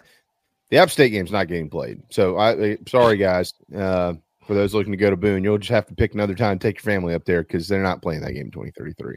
I'm gonna take Uh, the senior bus up there, uh, Jamie, and we're gonna be old. And all of us gonna be getting on that damn bus, going up the. Let's go to mountains of craft. We're gonna go to a craft show and watch the Gamecocks Play some Jim, ru- over- gin rummy. Jim rummy. Jamie, remember that time you said this game wasn't gonna get played? yeah. I'll bust out. I'll bust As I out the tape. We'll have a good cry about how young we used to look, and uh, and get up there for the senior special. It's all I'll it's to you still take a hit Right. I'll have to put my yeah, teeth in to us up and have respond. Early. Yeah. Yeah. Matt, how old are you be how old are you going to be in 2033? let's see i'm 35 now so 41 Oh, okay. Yeah, you'll be well no. Yeah. Huh? Yeah, that's right. No, that's 9 years, dude. you're off. 30 You'll I'll be be 44. 24 You said you're 35. 35. 35 plus 35. 6 is 41 we're No, 2033 is 9 years away. 33. Oh, oh I, I was, I was doing years. 2030 my bad You still won't be my age. You'll still be To think This is the guy we trust with analytics and numbers. I got news for you. He's he's never he's never going to catch your age. When you're when you're older than somebody, you'll always be older than them. Man, that sucks. You are until you're not. You know, the Han Solo. Somebody freeze me until Matt catches up. Yeah. Austin Powers, JC. I oh don't- yes, So, cryogenically frozen. do you think the SEC, like, do you? They're talking about the nine game. Is there? Do you think there's any chance that the league entertains ten? Yeah, absolutely. I think it's going to go to 10. I think it's going to be screw the rest because there's going to be, when I say screw the rest, I mean no non conference games. I think it's going to be eventually 10 games in a long playoff system. And that's where I think it's going to go. Uh, which brings me to the group of five in my daily Yeah. rant. well, Um, that that's where it separates it, right? I well, I don't know. I mean, there's gonna like like okay, so I I think Chip Kelly hit the nail on the head. 64 is probably about the right number for the top level of football. So you're gonna probably have a couple of G5s coming up, you know, uh, and all that. Um, I wouldn't mind it if the whole Mountain West was included because I think there's a lot of big state universities out there, and you could kind of rebuild your major college football brand out there on the backs of those schools, but nobody listens to me. Nobody wants the Wyoming Cowboy TV numbers, I guess, but that's fine. Uh, you know, so I, I think I think will it be Big Ten and SEC essentially? Uh, and I think they'll end up breaking the sport off of the rest of major college athletics, um, and playing. You know, you you- you'll play. In other words, your division teams, and you'll rotate a handful of other teams, and then I think they'll just because of the money that some of these give me games pour back into FCS and G5, you'll still play some of those. But um, it'll be a lot more structured than we're used to seeing, um, you know, around college football, but also probably will allow local rivalries to thrive. And, and at the same time, if you don't leave it up to the individual schools and conferences, which you do dingy, selfish things all the time, if you just rotate the schedule, in other words, this all right. So this is the year South Carolina plays the teams from the northwest part of the country. All right, so we got Washington State and Oregon on the schedule this year. You know, you go to Corvallis and you, and you kind of rotate around, so you end up playing everybody. Uh, and so you kind of keep those intriguing. Oh wow, wow, these teams are playing this year, kind of matchups. Um, and I think they'll do that. But you know, group of five. I, I, and I started thinking about this because Sean, the Sean Elliott thing and all that. That has to be the sh- sh- crappiest level of football that exists. And I'll tell you why. What are they playing for? Nothing. A chance to go get their brains beat in. You know, Yeah, well, I mean, I mean- seriously, think about this. Think about those schools, man. Uh, And they did it to themselves because because I, I saw Jamey Chadwell uh, going off about losing a player to LSU over money. And oh my God, well, well, okay, well we get it. I get it. I understand.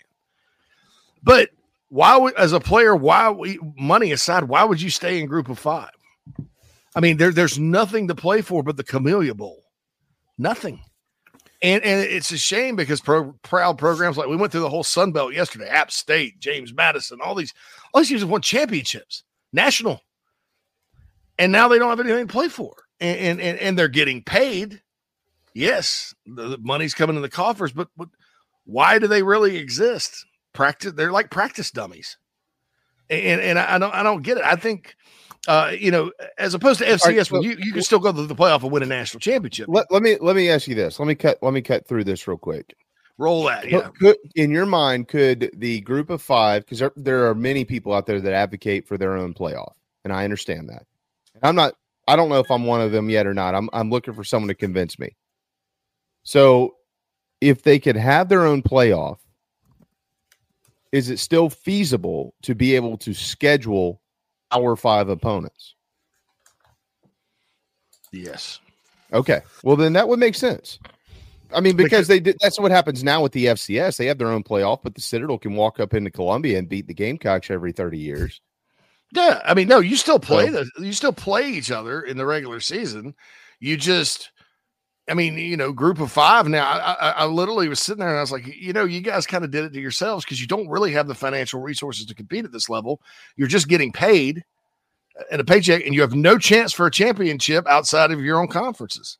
I mean, I mean, yeah, in theory you do, but you you're never going to be able to put together a roster th- th- that's going to advance any further than the occasional miracle upset. I mean, I just I, I think they need their own playoff, and, and and I think you have a lot of bowls that are G five versus G five. I mean, how many bowls out there are like the Mountain West four versus the Sun Belt three and things like that?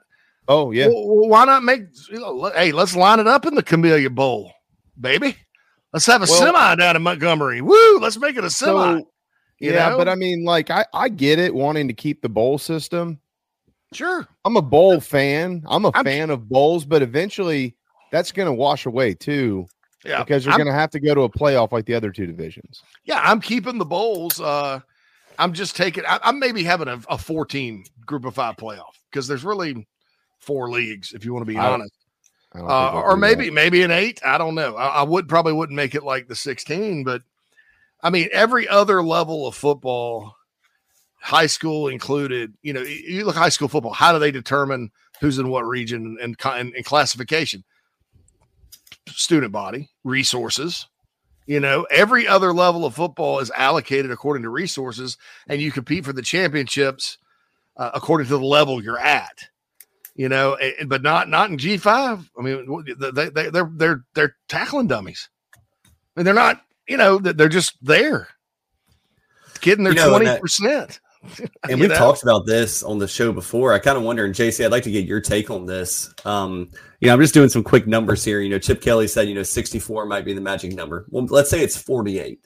You have 48 teams that are worthy of being, you know, let's say SEC, Big Ten, ACC, Big 12. You know, 48 teams in college football. You do something like JC said earlier, and you have six conference opponents that maybe is your division inside your conference, whatever. Then you have three other Power Five teams that are around the country, and you know there's two other, you know, two other conferences, however you want to break it up. Then you have three G five, and then that's 12 games, and then you have. But I still think like after you know 10, 12 games, there's going to have to be that March Madness style style tournament, and I don't know how you you make it work outside of it. I still think a great thing we talked about this months ago is just keep it the way it is right now, and then have like an NIT of you know the teams that don't make the top 16 in the college football playoff, but you know the way that the money is being passed around and the way they want to consolidate leagues, I don't think it's possible. I think with bowl games, you just I think at that point, if you go to that that format, Matt, I think every everybody just gets a you- you're going if you don't make the playoff, you just get to get a bowl. Everybody goes. Um and uh, there's a quick and easy way to solve the opt-out issue is uh these bowl games are all based on sponsorships anyway, TV dollars and money. You just cut the guys a check. Well, I agree with that. Just like just like the team gets a check for playing the bowl games, cut them a check. They'll mean- play. Most of them will play. I promise. Either that Um, or either that or don't cut them a check. As in, like, nah, you ain't getting your NIL until you fulfill your your like you can't get to the NFL playoffs and go, Nope. My contract says that I only have to play the regular season. I don't have to play the wild card game. Who cares about the wild card game? Not So what what don't you want? You know, I, I've decided to opt out. I'm a, I got a contract. This is my contract year. I'm opting out. Okay, well then you don't get paid. That's how it works. That's what contracts are all about, there, bub. Well, yeah, Yeah, I that mean- see that yeah, I wish it were that way, JB. But that's see that's the way that NCAA screwed it all up because that's pay for play. Yeah, but You thank God you, you can require you require them to be the Sankster. Here he comes. in. You can require them to be enrolled in a student athlete and on the team, but you can't require them to play.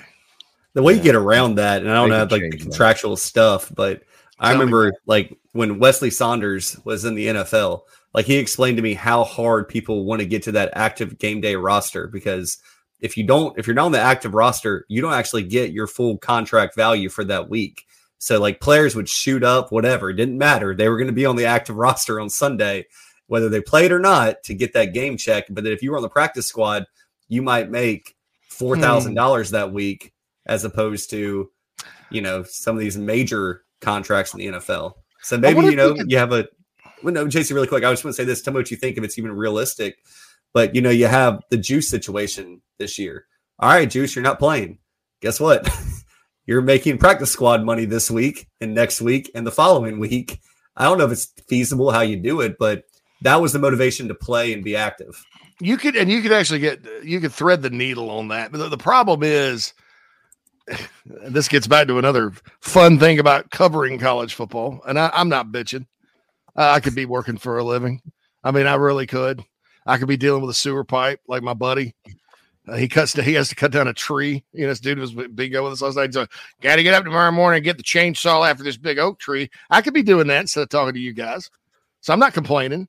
However, college coaches don't disclose injuries, so you never know who's active and who's not. And they have big tents that hide everything from you. So how, if you're a collective and you have, or, or you have a contract with a guy, about that, it, it's kind of hard to determine. And then you're getting really close to pay for play at that point. That said, when you're talking about what the, the true NIL is, your NIL value as a marketing tool for who whatever business is significantly more valuable the more you play because that's why you're valuable is because you're a player. So it, it would be a very interesting needle to very interesting, but I like that idea. Sir. We got to hit a timeout here. It's 1240. More on this topic when we return, powered by Electric Bikes of Charleston. ElectricBikesCharleston.com. The weather's heating up. Get out and ride around. ElectricBikesCharleston.com. We'll be right back. Chicken cock originated in Kentucky, like so many other bourbons. And so the resurrection of it, you know, Paris, Kentucky, that's the county seat of Bourbon County. So much of this whiskey was being made in that Bourbon County, put on ships and, barges and shipped down Ohio, down to Mississippi, and got to New Orleans where it got distributed all over the world. And people kept saying, well, hey, I want some more of that whiskey from Bourbon County. And so that's how bourbon whiskey uh, got its name. And chicken cock originated actually in Paris, Kentucky, in, uh, which is today Bourbon County. If you're in the upstate of South Carolina and are in need of residential real estate services, Cindy Bass Searfoss of Coldwell Banker Caine is for you. Ask her about the village at Creekside, all of her listings in my hometown of Spartanburg, South Carolina, right there on Daniel Morgan Avenue, married to a lifelong Gamecock fan. And many of our listeners have already bought homes from her and been 100% satisfied with the detail and care she uses. Cindy Searfoss, 864 414 5271, Coldwell Banker Caine in the upstate for your real estate needs. Building your dream home is often just that a dream, and sometimes a nightmare. But at the Barndo Company, they commit to quality and build without sacrifice. Customization, open floor plans, limitless flooring options, maintenance free and easy installation perks, and affordability are just a few reasons why they've been named one of the best builders in the U.S. Believe in your dreams. Visit thebarndominiumco.com. That's thebarndominiumco.com. The Barndo Company. Gamecock owned, Gamecock operated. The preferred sign partner of Gamecock Athletics is Signarama Columbia, and they should be yours too. A full service sign company that handles design, production, install, and service, Signarama Columbia has helped to bring to life the perfect vision for so many all across South Carolina. Owned and operated by proud Gamecock alumni, they can handle all types of signage, including interior and exterior, vehicle graphics, and more. Go to signarama.com and find the West Columbia location or call them at 803 407 9284. Bring your brand to life with Signarama Columbia, and go Gamecocks! When you have sports mixed with your pop culture, along with humor and celebrity interviews, your earbuds are enjoying The Rich Eisen Show. Dan Orlovsky, are you still a Jayden Daniels is the best quarterback available in the draft guy? I think the three things that make it stand out for me are number one, I think his ball placement versus man coverage is the best in the draft. Every quarterback in the NFL is accurate. He's got the best on tape. Number two, most transferable stuff to the NFL. And then I think the third thing is pocket peace. Search for The Rich Eisen Show on YouTube or wherever you listen.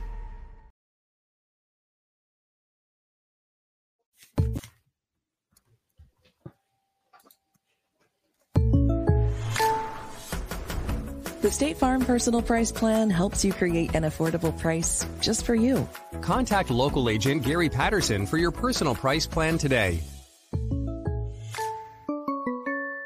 Touchdown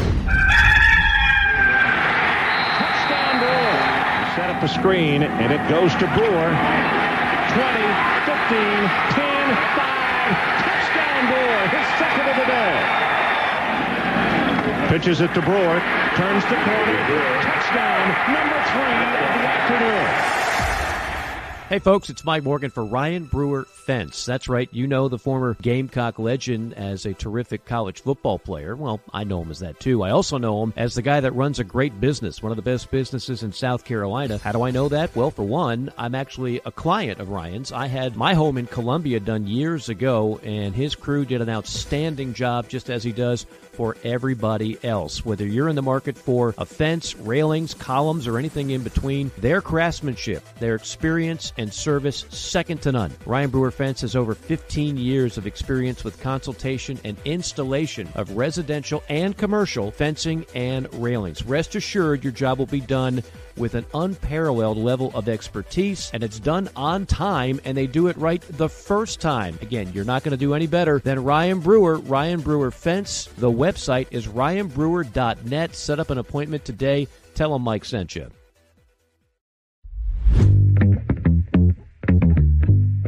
My company is Billy G's Carolina Barbecue. We are based in Columbia, South Carolina, and we have two lines of sauces and a spice rub.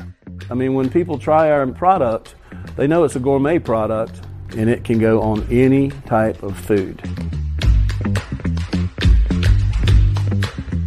It's not surprisingly delicious, it's expectedly delicious. Oh man, the building is on fire. Emergencies and accidents happen. When you're in the middle of a fire or water event, all you want is for things to return to normal as soon as possible. Resto Pros of the Midlands is with you, guiding you through the process and working with you to get your home or office back in working order. They'll answer your questions, discuss procedures, and can act as your advocate when it comes to processing your insurance claim. RestoProsMidlandsSC.com. Open 24 7 when you need them. Quality that is guaranteed.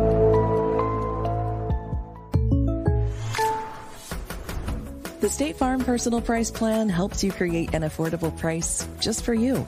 Contact local agent Gary Patterson for your personal price plan today.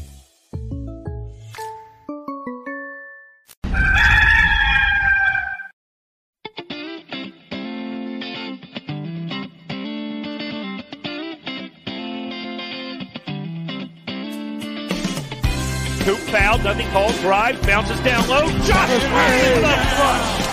Meechie will drive, in the corner. Cooper for three. It's up. It's. Meechie from 30 feet. Got it. A dominating performance at home by South Carolina. They don't just beat Kentucky. They punch Kentucky in the mouth tonight, folks. And the number 16 in the nation will go down, and they will go down hard.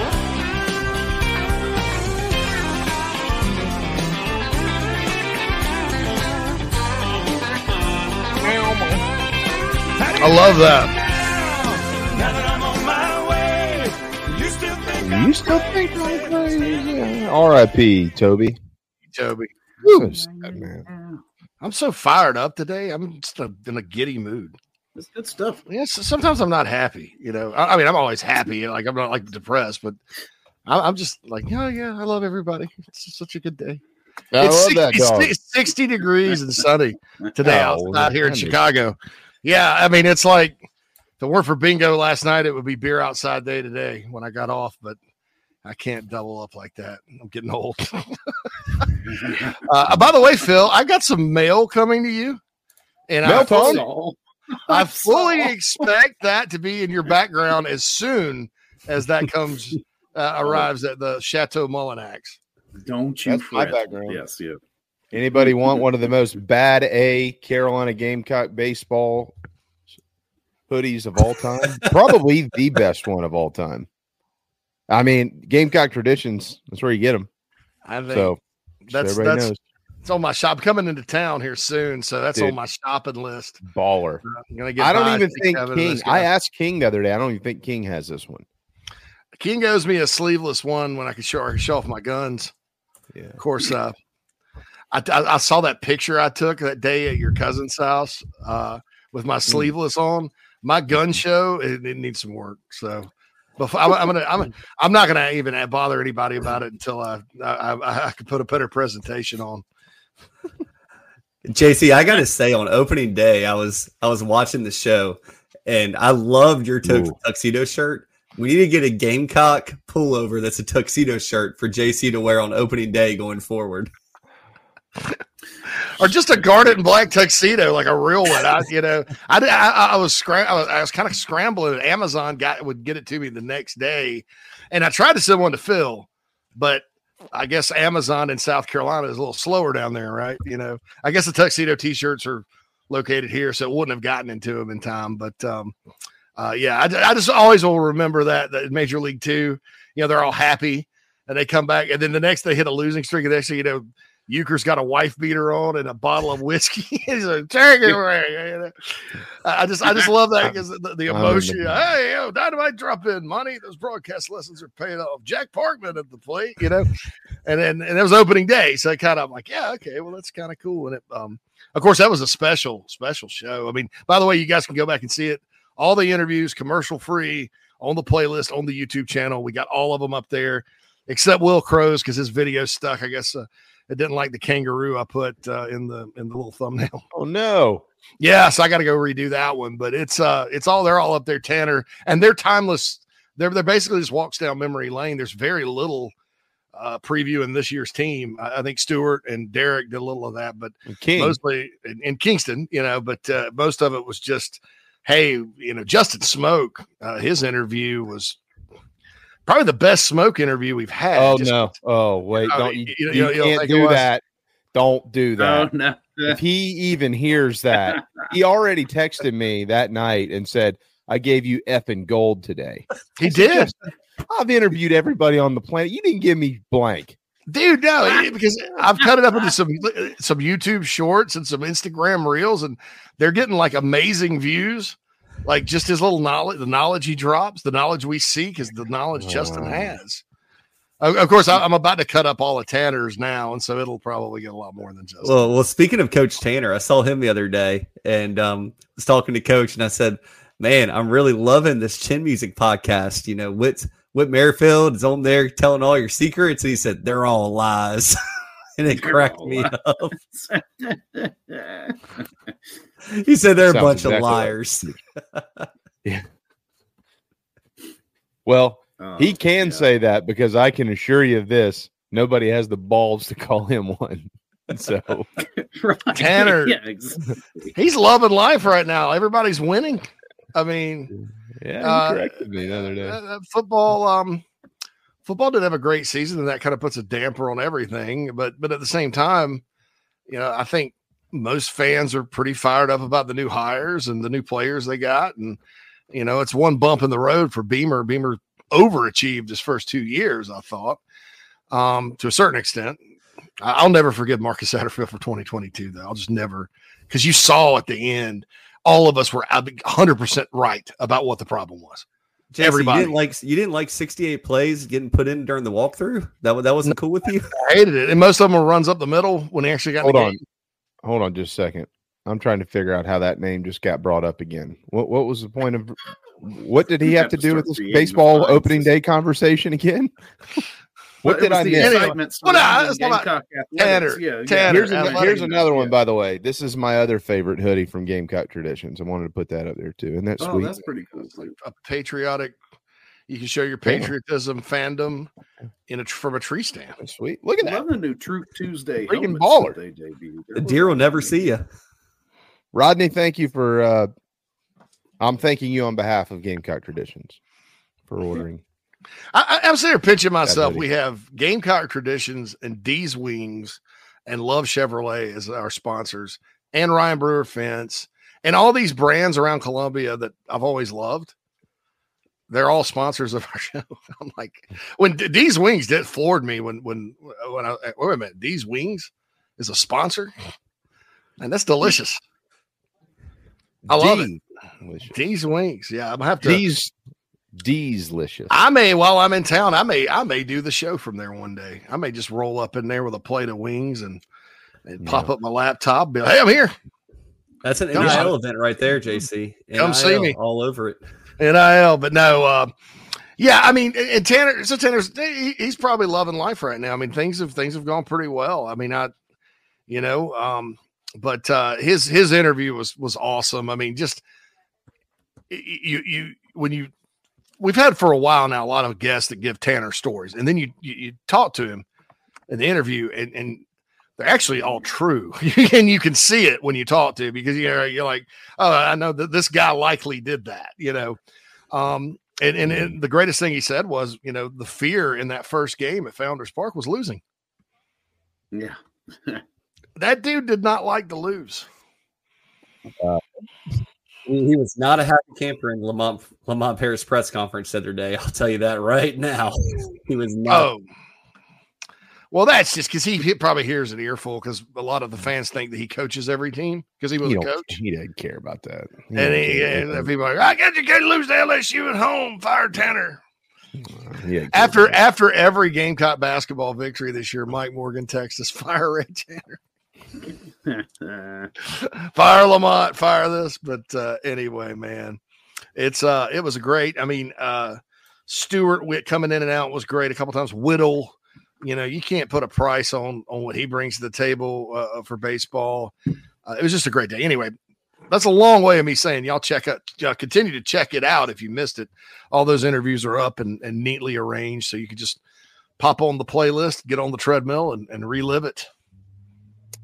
We will uh, continue with some some football in the uh, final hour, and then get well into Gamecock hoops as well with with Matt Anderson. In case you missed it last night, or in case you missed the beginning of the program, it was a tough night for number ones. Number one, Wake Forest falls in baseball. Number one, UConn falls in basketball. They didn't just fall; they fell hard.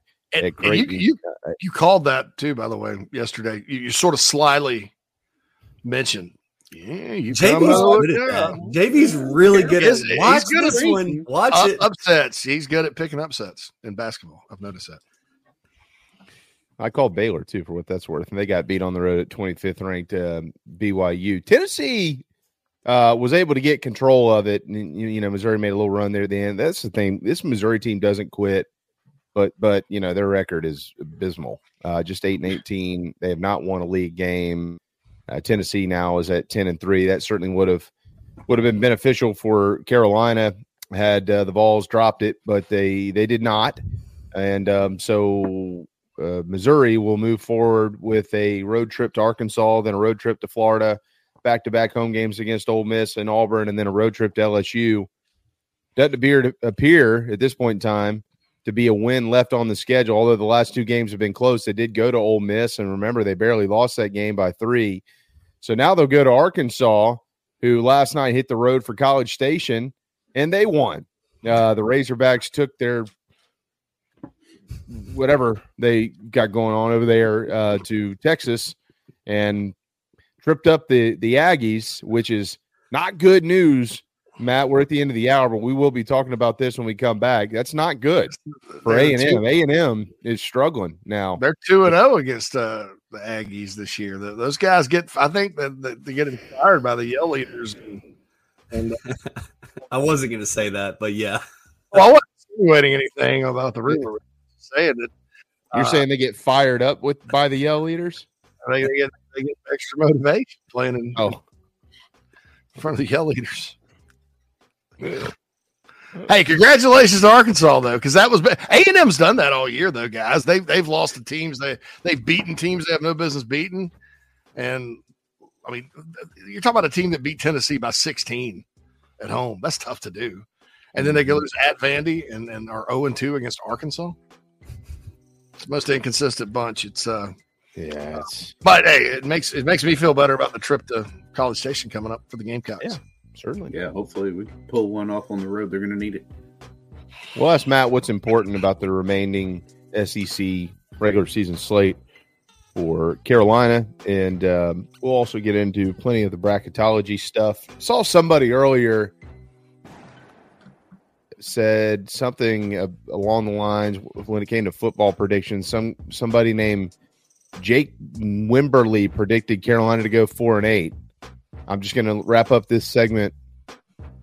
Who the hell is Jake Wimberly? Why do I care? We'll be right back. You don't you don't know Jake? Never heard of her. I said, Oh Lord Jesus, it's a fire. Ain't nobody got time for that. Disaster comes uninformed. During and after natural disasters or accidents, there can be a heavy loss to property. Having your home or office destroyed or damaged by water, fire, smoke, or mold affects your personal and business lifestyle. Resto Pros of the Midlands is here to help. Open 24 7. Call them when you need them. 803 493 0170. Resto Pros of the Midlands. Resto Pros Midlands SC.com. Quality that is guaranteed. Down here in the South, we don't always see eye to eye. While our taste in college football teams, or what sauce, if any, goes best on a rack of ribs, or what to mix with our Dixie vodka might be up for debate, we can all agree there's nothing better than a Southern tailgate. And like our favorite college teams, our ingredients come from small towns and big cities. They're grown in Southern soil, are crafted by Southern hands, and proudly represent the South in our backyard and beyond. So raise a glass of Dixie Southern Vodka to celebrate being made in America and raised in the South. Welcome home. That's what the Gamecocks say, and so does the Barndo Company, where they can build your dream home starting as low as $160 per square foot. If you live in the Carolinas, Georgia, or Tennessee, their turnkey process takes just four to six months on average and can be custom designed by size and details. Make your dream a reality. Visit thebarndominiumco.com. That's thebarndominiumco.com. The Barndo Company, Gamecock, owned and operated. Attention baseball and softball players. For virtual hitting lessons and evaluations, contact former baseball record holder and All-American Michael Campbell at 859-414-8240 or email soupsswingshop at gmail.com. Go Gamecocks.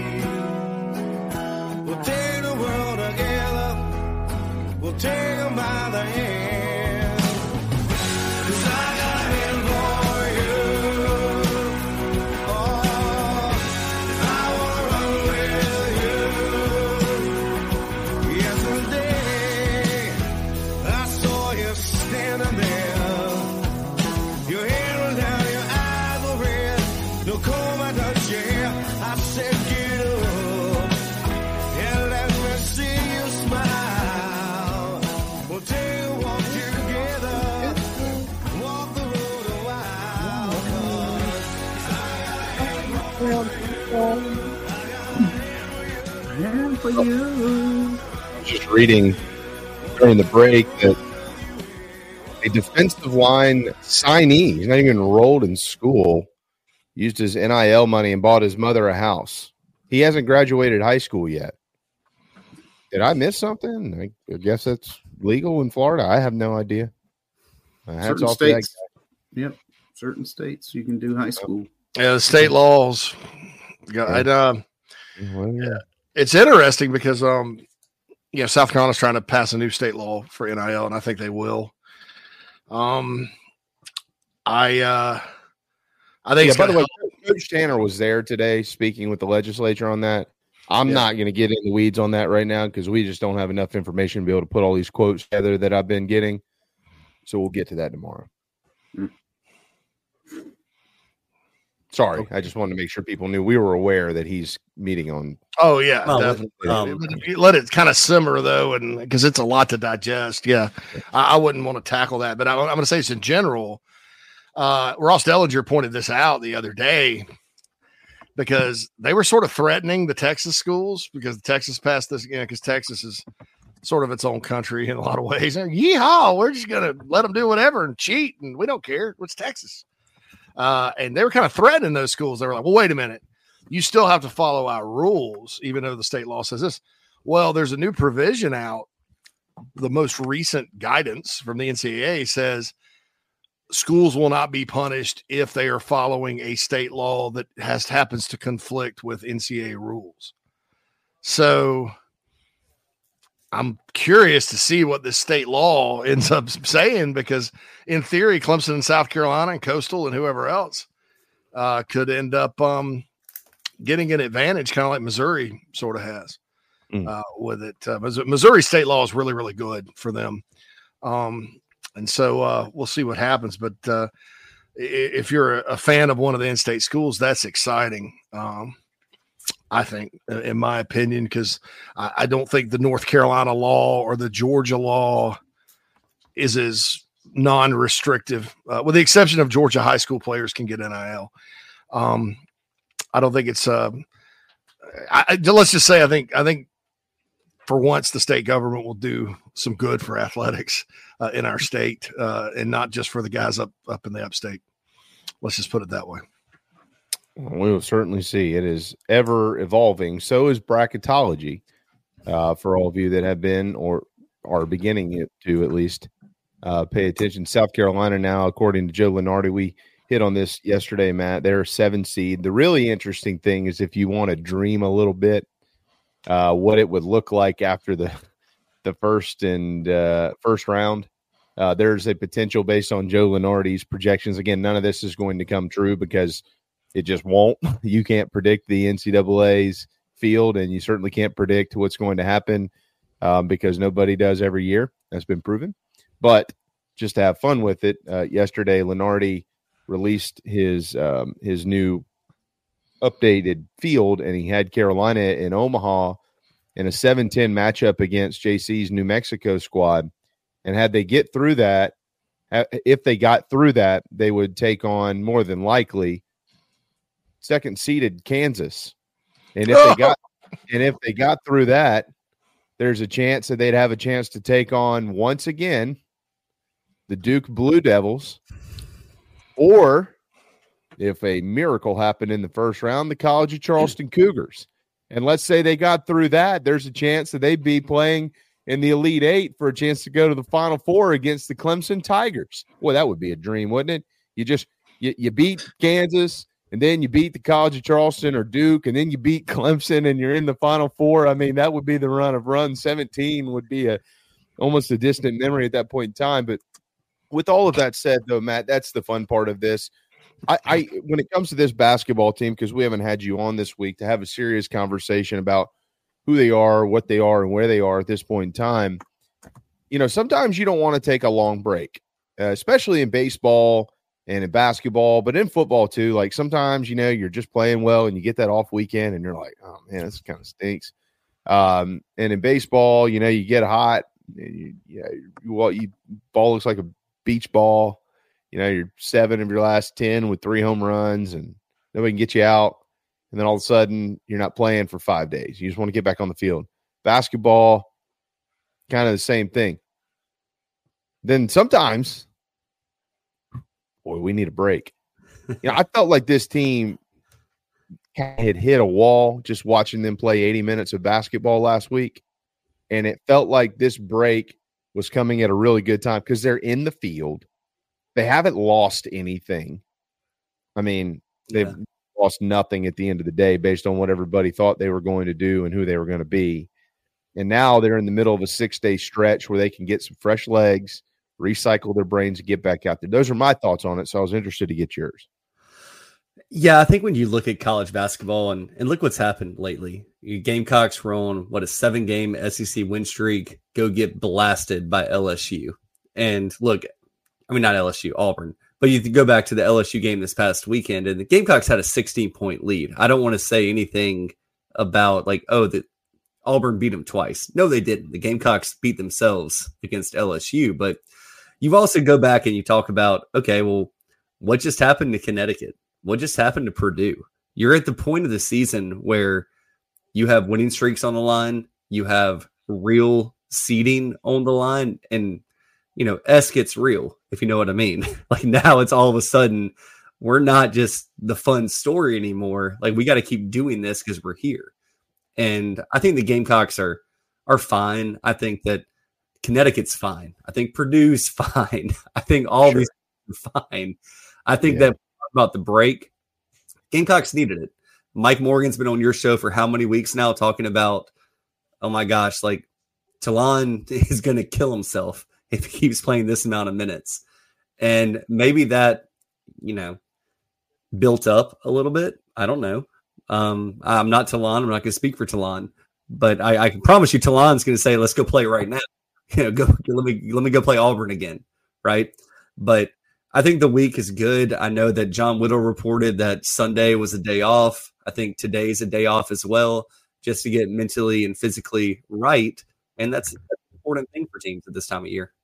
Yeah, and they've got it. So the LSU loss looking back, I, I thought that it wasn't like a must win. That's not what I'm saying, but it would it was highly preferable to win the game for multiple reasons. I think the one that stuck out the most to me was the fact that they had back to back road games following. And while Carolina has had some great road success thus far this year, you start getting those those Gumby legs towards the end of the season. Teams are kind of on the line. I mean, think about these next two road trips, guys. Just think about this for a quick second here as it just pertains strictly to bracketology.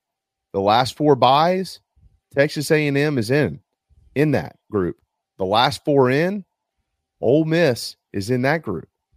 Those are the next two road trips for South Carolina basketball. Those two teams are playing literally for their March Madness lives. They know they have an enormous opportunity against a South Carolina team that's bleeding a little bit from getting banged up last week to be able to tackle a top 20 team at home, a team that's projected in the tournament that would certainly help their tournament chances. So, like the off week aside, they're going to get the best that these guys have to offer in these two upcoming road trips. So, let me ask you this. I got I've got two important in my mind important questions. Um one of them is do you feel that they have to win one of these next two road games for any reason at all? When you say for any reason at all, I'm going to say no, they don't have to win either of these. Look, I don't know if, and this is a Gary Parrish bit I'm stealing. I don't know if y'all know this, but they have to find 36 at large teams to make the NCAA tournament. They got to find 36 of them. Right now, there are 15 teams in the country that have non plus quad one and quad two wins. There are 30 teams in the country that have six to eight quad one and quad two wins. And South Carolina falls in that latter half. So you're talking about 45 teams still in it. And then you say, okay, well, let's say that seven to nine of the conferences in America right now get multiple bids. So now you drop it down to 38 or 36. South Carolina is so far in front of that 38 to 36 range to get into the tournament. They don't have to win any of these games. These games are for seeding. That's what we're talking about still. And I know that Gamecock fans oftentimes think the sky is falling, but I'm telling you right now, the Gamecocks are not going to miss this NCAA tournament. And, you know, JC put it on a little clip. Like, there's no way that they're going to miss based on everything I'm looking at in bracketology, which I've been doing for 15 years. So, must win? No. Do you want to win? Yeah. Yeah, I you don't want to lose. I mean, a- a seven game, eight game losing streak heading into the NCAA tournament. Although the Well, Final I- Four I- team went three and seven down the stretch. I don't think they can lose the, all these remaining games and main and stay in the tournament. I don't think that's possible because because of all the teams that they're playing against. I mean, you've got Ole Miss, A and M, Mississippi State on the road. All three of those programs are battling to get into the tournament. And you know, if Carolina finished it, what that would be Yeah, nine they- and they'd be nine and nine with with losses to those guys. According to Lunardi, though, uh, Mississippi State and A and M are safe like eight, eight and nine. Uh, Ole Miss is the one going to Dayton right now. So I, Yeah, and- and, and and A&M all these are quad Carolina. one. They're all even Florida's quad right, right, approaching quad one status. So Yeah, JC, that's a good point. Um, and they're all yeah, you know me, yeah. I, I got the information here for you. if you look at if you look at the rest of the country, so let's just say like the teams that have six to eight quad one and quad two wins, you know, six to eight of them. Gamecocks have eight right now, according to Bart Torvik. I'm not checking his math. I'm trusting it. But Gamecocks are the only team in the country that only have five quad one games remaining the rest of the season. The next closest you have Illinois, Providence, Mississippi State, Kentucky, Florida, and Oklahoma that have three quad one games. A lot of these other teams have, you know, two quad two, two quad three. A handful of them have some quad four games. So if like if the conversation here, and I'm not saying this is what you're saying, JB. I'm just saying if the conversation is, oh my gosh, all these other teams in the country are going to win five straight, and the Gamecocks are going to be on the outside looking in. Okay, well, they might have two quad one wins there. Okay, they just caught up to the Gamecocks, or you know they're picking up a quad three, quad four win. Doesn't matter. Like it doesn't matter. So the Gamecocks are the only team in the country that still have the opportunity to improve upon you know where they're at right now. There are only 15 teams in the country that have nine quad one and quad two wins. Well, the Gamecocks have a chance to pick up four more or five more over the Mm. next five games. So the Gamecocks are in a really good position, regardless of everything else. Yeah, you, you look at it, it looks dull. you- You're worried about losing it, but uh, heck, if they Oh, it if is- they if they win these next two, I think the conversation. Oh, I think I over. think it locks it up. It locks It's up a over. bid, but the conversation then flips to, well, can you win the SEC? Number one and number two, are you a three? Can you play your way into the three line or the four line? I think, yeah, absolutely. Look at Wisconsin. know. Like Wisconsin's been playing like dog crap lately. Guess what happened on Saturday? They were a four seed in the you know, yeah, in the, in the release.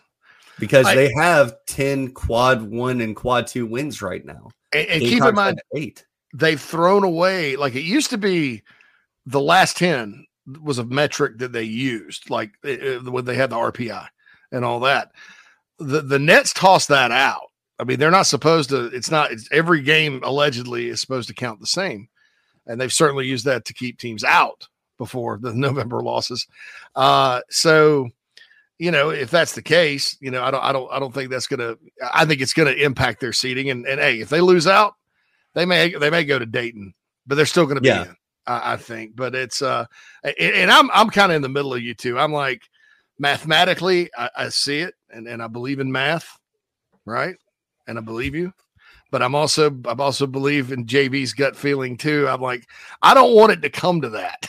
you know, uh, I think there's a lot of nervousness uh, on selection Sunday. I'd I'd much rather sit there and and you know Carolina wins at least splits these next two on the road. That safely gets them in, and then you just shoot your shot because Florida's a big game. Tennessee's a big game. Mississippi State's a big game uh, that you want to win and improve your seating, but you don't have to go win it. And God knows you don't want to have to go to Nashville and do anything. This program has rarely, since, since the miracle run from the Dave Odom second NIT team that reached the championship game against Florida, this program's done nothing in that city, in that building, in quite some time. So, uh, I, uh, I I don't want it to come down to that. Uh, just my preference would be, you know, go beat Ole Miss, or go beat A and M, and uh, and and breathe easy, breathe Well, easy. it's funny. It's funny you mentioned that, JC, because I think right now that the SEC regular season championship is coming down to six teams. I think those teams are Alabama, Tennessee, Auburn, Kentucky, Florida, and South Carolina. And at this point, when you talk about Nashville, look, the goal is to win the regular season. And look, you go win your next five, guess what? You're going to be the SEC regular season champions because Alabama still has games against Florida, Kentucky, Tennessee, and another return trip to Florida. Tennessee has Auburn, Alabama, South Carolina, Kentucky. Um, Auburn has Tennessee. Auburn's probably in the catbird seat right now to win the SEC regular season. But guess what? The Gamecocks are tied with them in the win loss record in the SEC.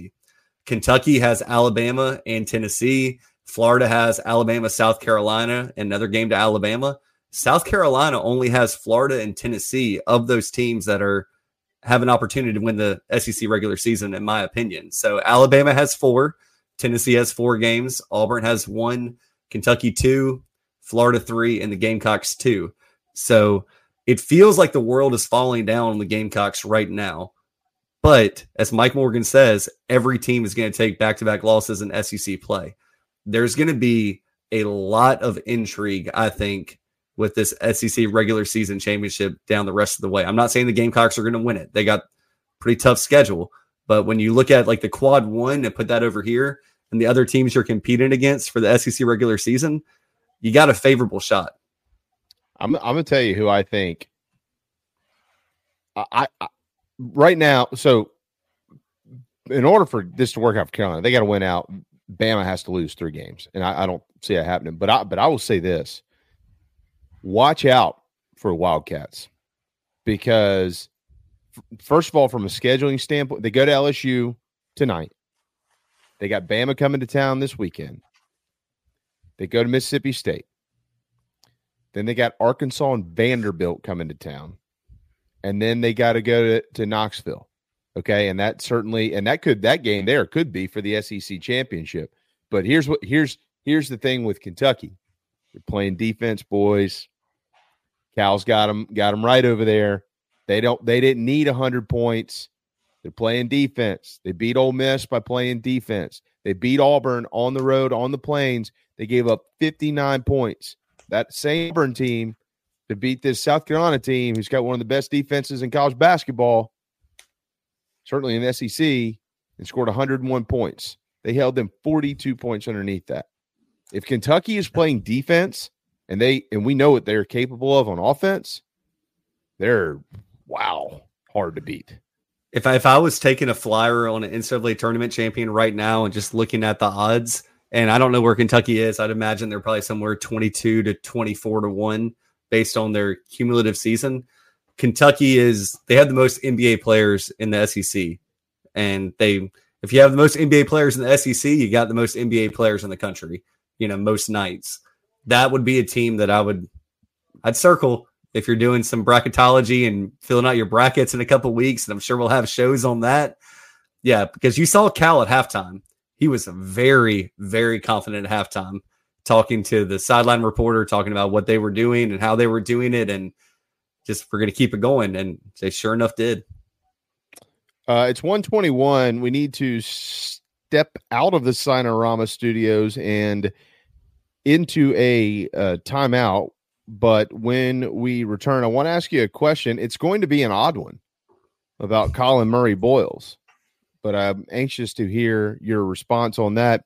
And then we'll tee you up for uh, Gamecock baseball today as well, and uh, and get you ready to go for South Carolina's matchup against Queens as they look to open the season 5 and 0. We're part of the Chief Sports Network, which of course is served by Dixie Vodka, which is served well with 5 calorie cranberry. I don't want to hear anything from any of you. That's how I like to drink it.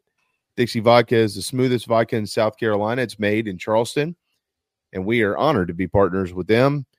And it is not overly expensive, nor should vodka be, and they know that. And that's why it's great. $28 for a, for a handle. Dixie vodka. Why would you not put some in your in your liquor cabinet tonight? You're crazy if you don't. If you drink vodka. Hang tight. Inside the Gamecocks. We'll be right back.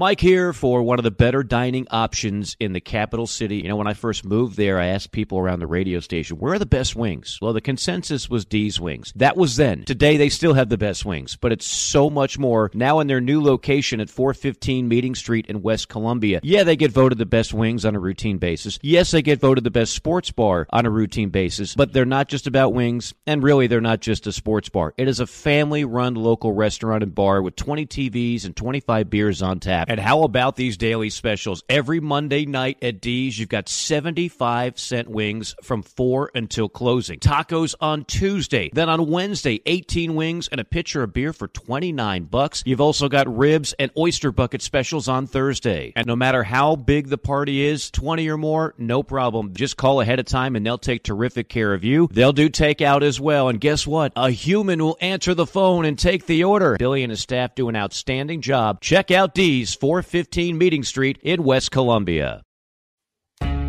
Charleston Fitness Equipment is keeping South Carolina in shape. Clients have come from all over the Palmetto State to find that one piece of equipment that they enjoy that keeps them looking and feeling good. Whether it's a home rower, treadmill, elliptical, free weights, a home gym, or something else, Charleston Fitness Equipment keeps the mirror smiling back at you. Get in shape like the Gamecocks do. Visit charlestonfitnessequipment.com. Gamecock owned and operated and proud partners of Inside the Gamecocks, the show.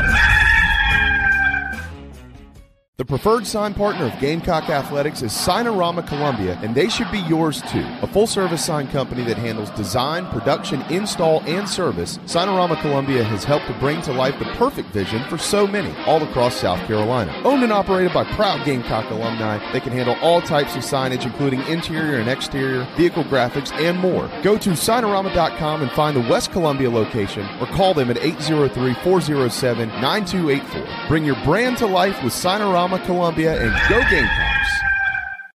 Coach Joe here, and when I'm not eating average jambalaya or celebrating endless summer in Destin, I like to eat pimento cheese straight out the bucket. Mmm. And the only pimento cheese I like to eat is from Nana's Porch. It's award winning, it'll melt in your mouth, it's good on a cracker, it's good in a bowl, it's good on a piece of bread. Also, don't forget Nana's Porch has a hell of a food truck. It's award winning as well, and they're here for all of your catering needs. So get online, nanasporch.com. It's mm-mm good. Coach O signing off. Endless summer, go Tiger. For chicken cock, we get a medium to medium plus toast, the char level. We use a number three level char. If you char it too deep, you start burning away some of those flavor components that you just created. If you just char a barrel and you don't toast it, you're going to create some of those flavors just on a thin layer just inside the char, but not the actual depth and full extent of flavors uh, that you're going to get if you toast it properly. All those elements, that's exactly what they do. They boil down to great flavor.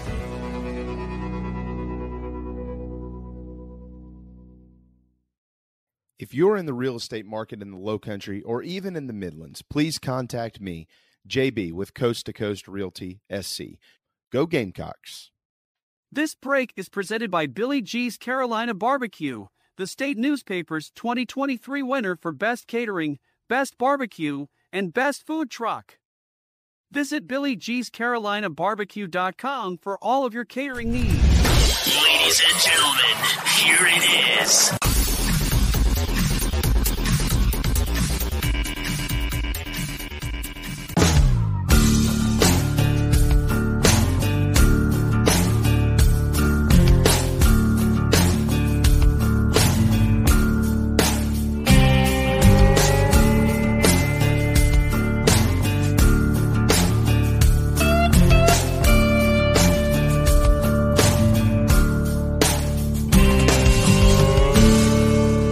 They always proudly supporting the men and women of the United States military here on Inside the Gamecocks, the show. Welcome back, built by the Barndo Co. And live from the Signarama Studios, our friend, I love seeing him last week, one of the great dudes out there, Matt Vaughn, who owns Signarama. How about this? I, I remember these days well because I did this for Monty uh, when he was at the College of Charleston. Matt's son gets to bat boy uh, a few games this year and a couple of Friday night SEC lid lifters as well. Think one of them might be the Arkansas series. Uh, and I, he, if I remember correctly, I feel like Matt might have said that his kid, that his little boy is going to be out there bat boying the Friday night Clemson game, um, which is neat. So, congratulations to the Vaughn family. That's pretty cool. He'll remember that the rest of his life, and and uh, and the Gamecocks are lucky to have him out there, making sure those bats don't get tripped on and ankles don't get rolled and all those type things. That's a fun job for a little kid and uh, so that'll be pretty neat. But um, we love Matt Vaughn, and we appreciate Signarama, everything they do, not only for us but for all of you, all of you who've used them. Thank you so much for doing that. Really means a lot. If you've got a business and you need signage, anything you could dream of, it's what they do, and we can prove that by sending you to Founders Park, Colonial Life Arena, or Williams-Brice Stadium. Literally, if there's a sign, it's it's them.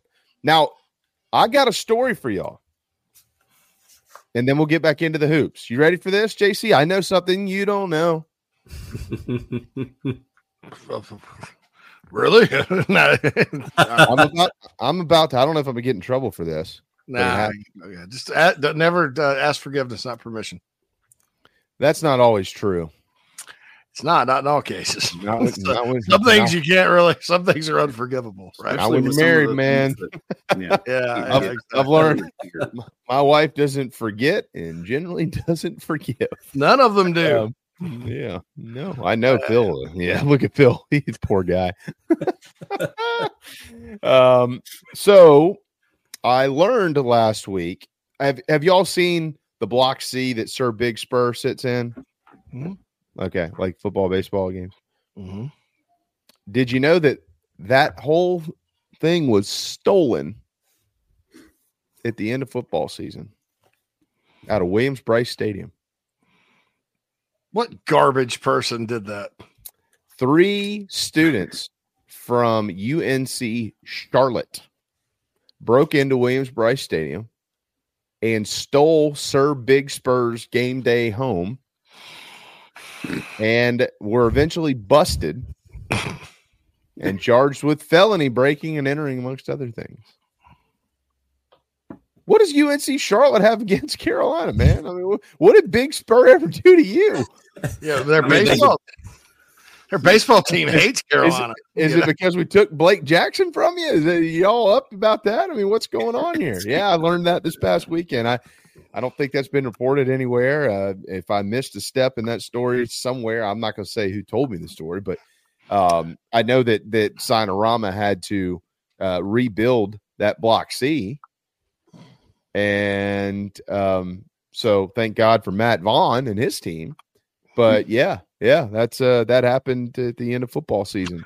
I, I like Sir Big Spur people. They're you're cool. Uh, you know, ever runs the Twitter account. Uh, I think's a fan of the show. I think they watch it. They always like our tweets and wished me a happy birthday and congrats on my wedding. And I mean, they're nice people.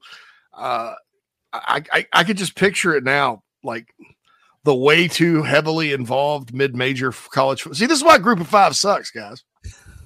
This is just back to my point.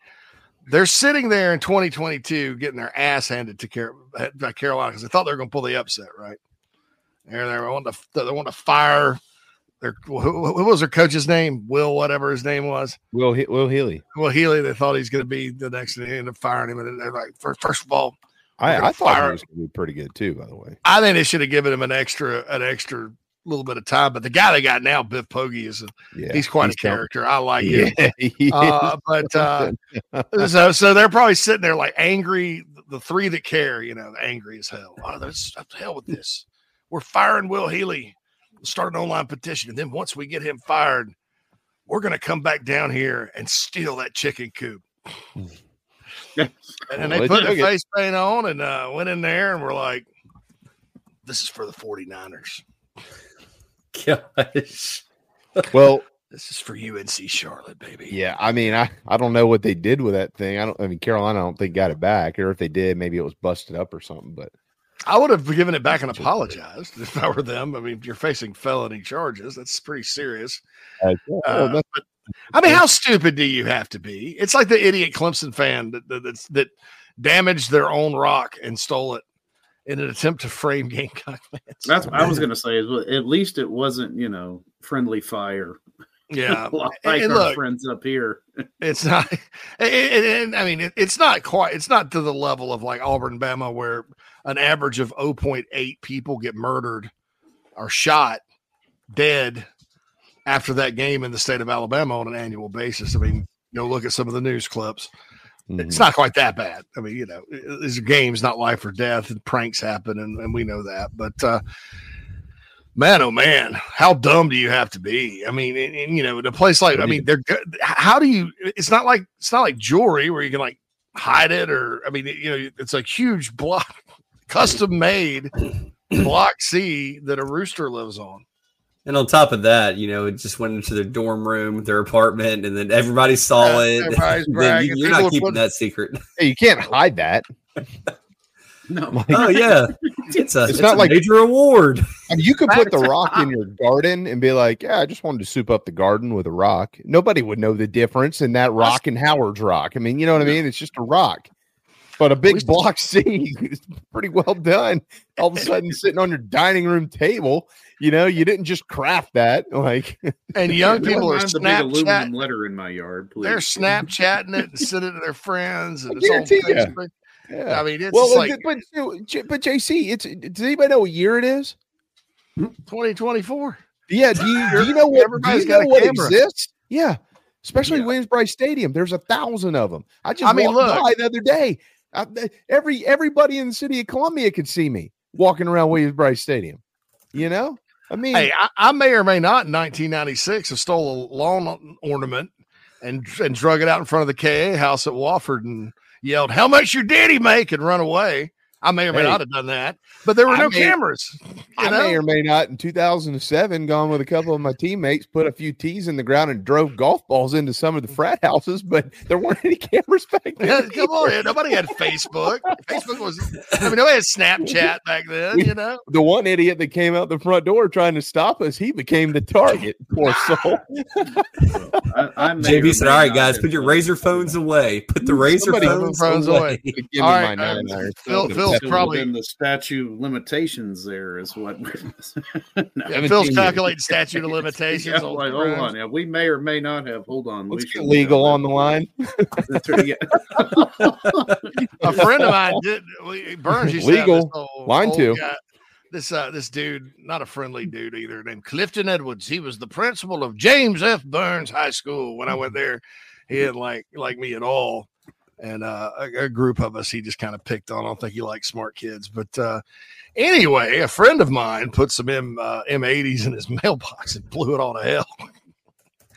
and uh, and uh, I may or may not have been in the car watching him do it, but it, it you know sometimes you, you try to blow up a mailbox, it it may not function. You know the fuse Statute. you get nervous. Clint, Um, statute with a T, not statute. Statute. Statute. Yeah, but it, I mean, you know, but anyway, that's uh those those are good good times, and of course, all the stories are completely made up. Oh yeah, no, I'm not telling the truth. Protect the innocent, you know. But uh, yeah, I, really can't won't believe, believe me. I'm also Yeah, yeah. six three. If you haven't noticed, you got to knock on the door. anyway. I mean, it's all hearsay. It's All hearsay, speculation. uh, I just want to say I'm not a The regular part of this statute of show. I don't do the things that these people do. my name's not even Matt's Matt. like, I'm not associated with this crowd. Uh, Actually, my disassociate. neighbor. So, Matt anyway. keeps So, Matt- clean. Yeah. Speaking of keeping their nose clean and swatting basketballs into people's noses and things like that, I don't know. That's the best I could do to transition there. But CMB is what he's becoming known for. Uh, Collin Murray-Boyles is becoming a star. But Matt, I so the last couple of games, not even just really the last two losses for South Carolina for for South Carolina. Um, the last, you know, for the Ole Miss game, they had some defensive lapses, kind of couldn't couldn't quite put them away, but they were able to uh able to hang on.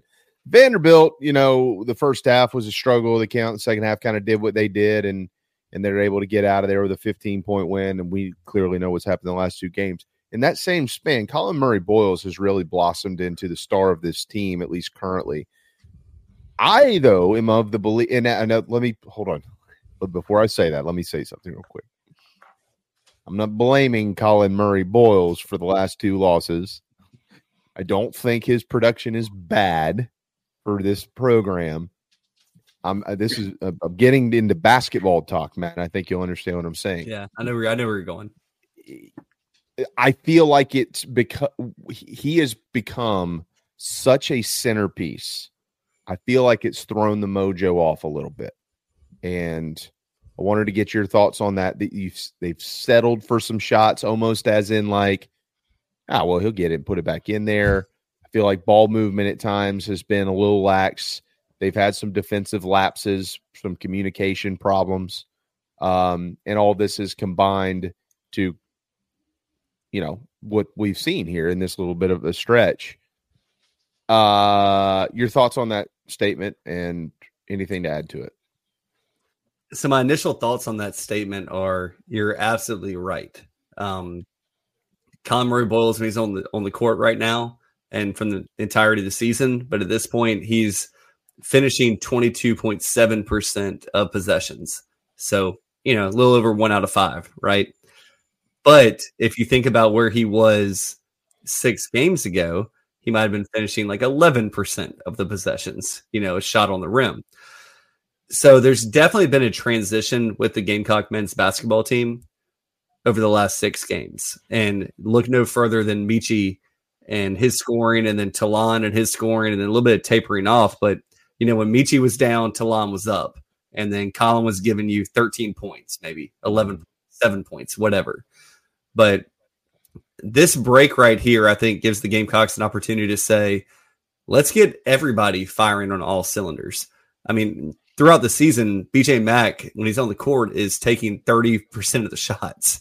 Yeah. Um, so, you know, it's becoming the beat the BJ Mack and the Collin Murray-Boyle show, which is fine because, you know, I'd say 55, 60% of BJ shots are, you know, outside the paint, let's call it.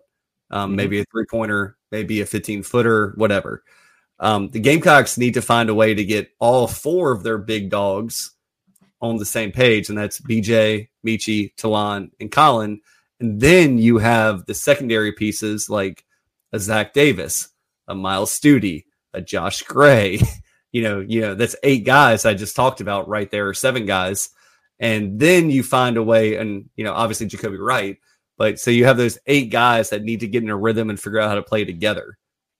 And they're gonna get there. They will. Yeah, I'm with you. To back up what you said there too. So 100% agree. I think that that's one of the things that's valuable about this week. Like you're not you don't want to take production away from Collin Murray-Boyles. That's not the point of this conversation. It's it's it's about it's about how do they get this thing to flow the best way that it can flow with all the guys that they've got out there to you know to to summarize that as you pointed out in the last game the loss against um against uh, the Bayou Bengals of LSU 14 of 27 from the floor between Mack and Murray-Boyles. BJ only took three three pointers, and he was uh one three, which you know that's that's going to be how he's going to be. Sometimes, sometimes to step out and knock him down. Three of seven, three of six, whatever it is.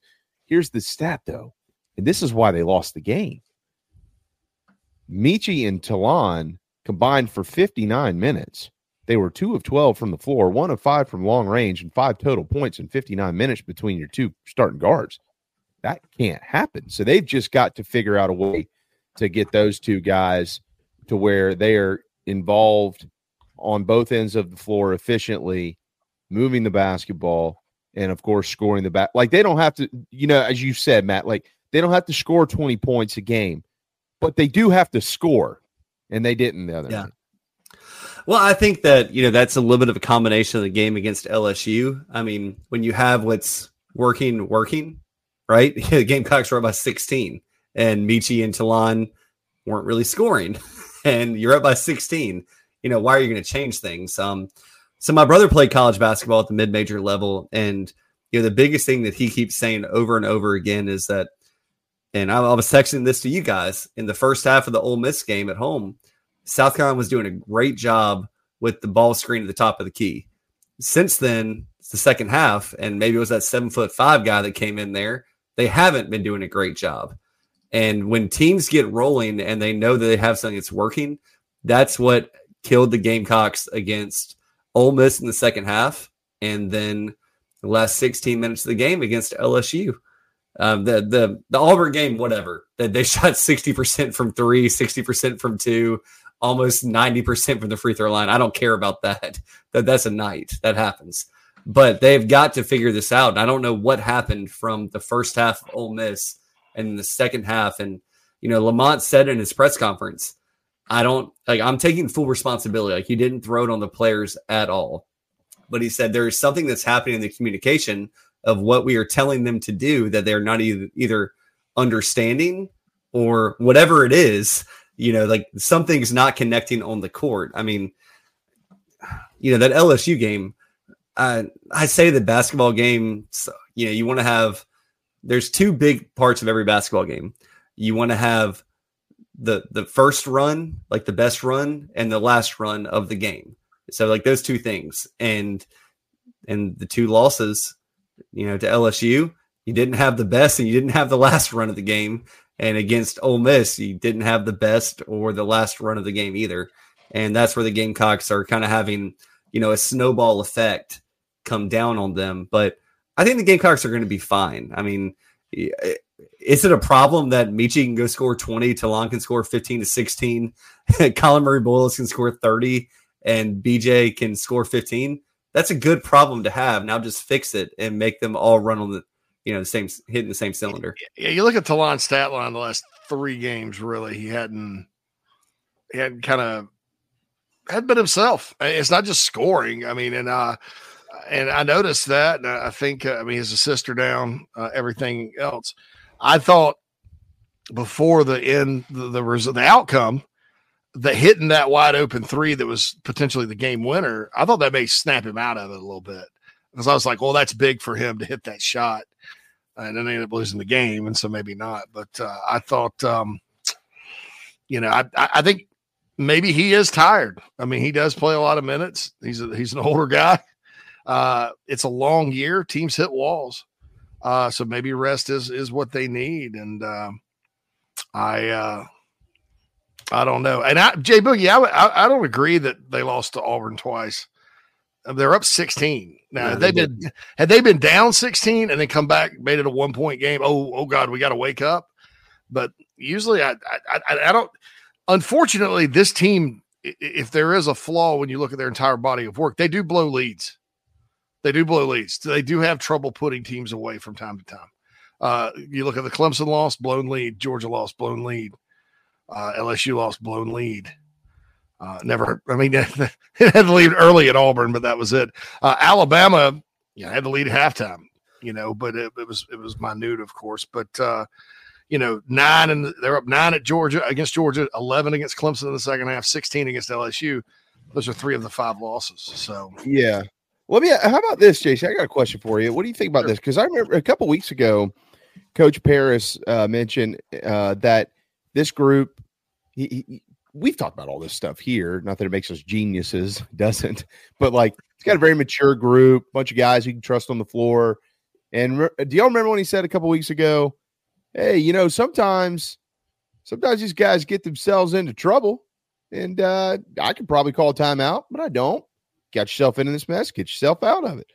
You know, like I, I think that there's a lot of value in that in being a college basketball head coach. Um, if you have a team who can handle it, and he does. But you also wonder too, like these blown leads, like because they haven't blown all the games, that just some of these leads have Yeah. shrunk and then they've held on. You wonder too if those are moments wh- that he's using them to learn through.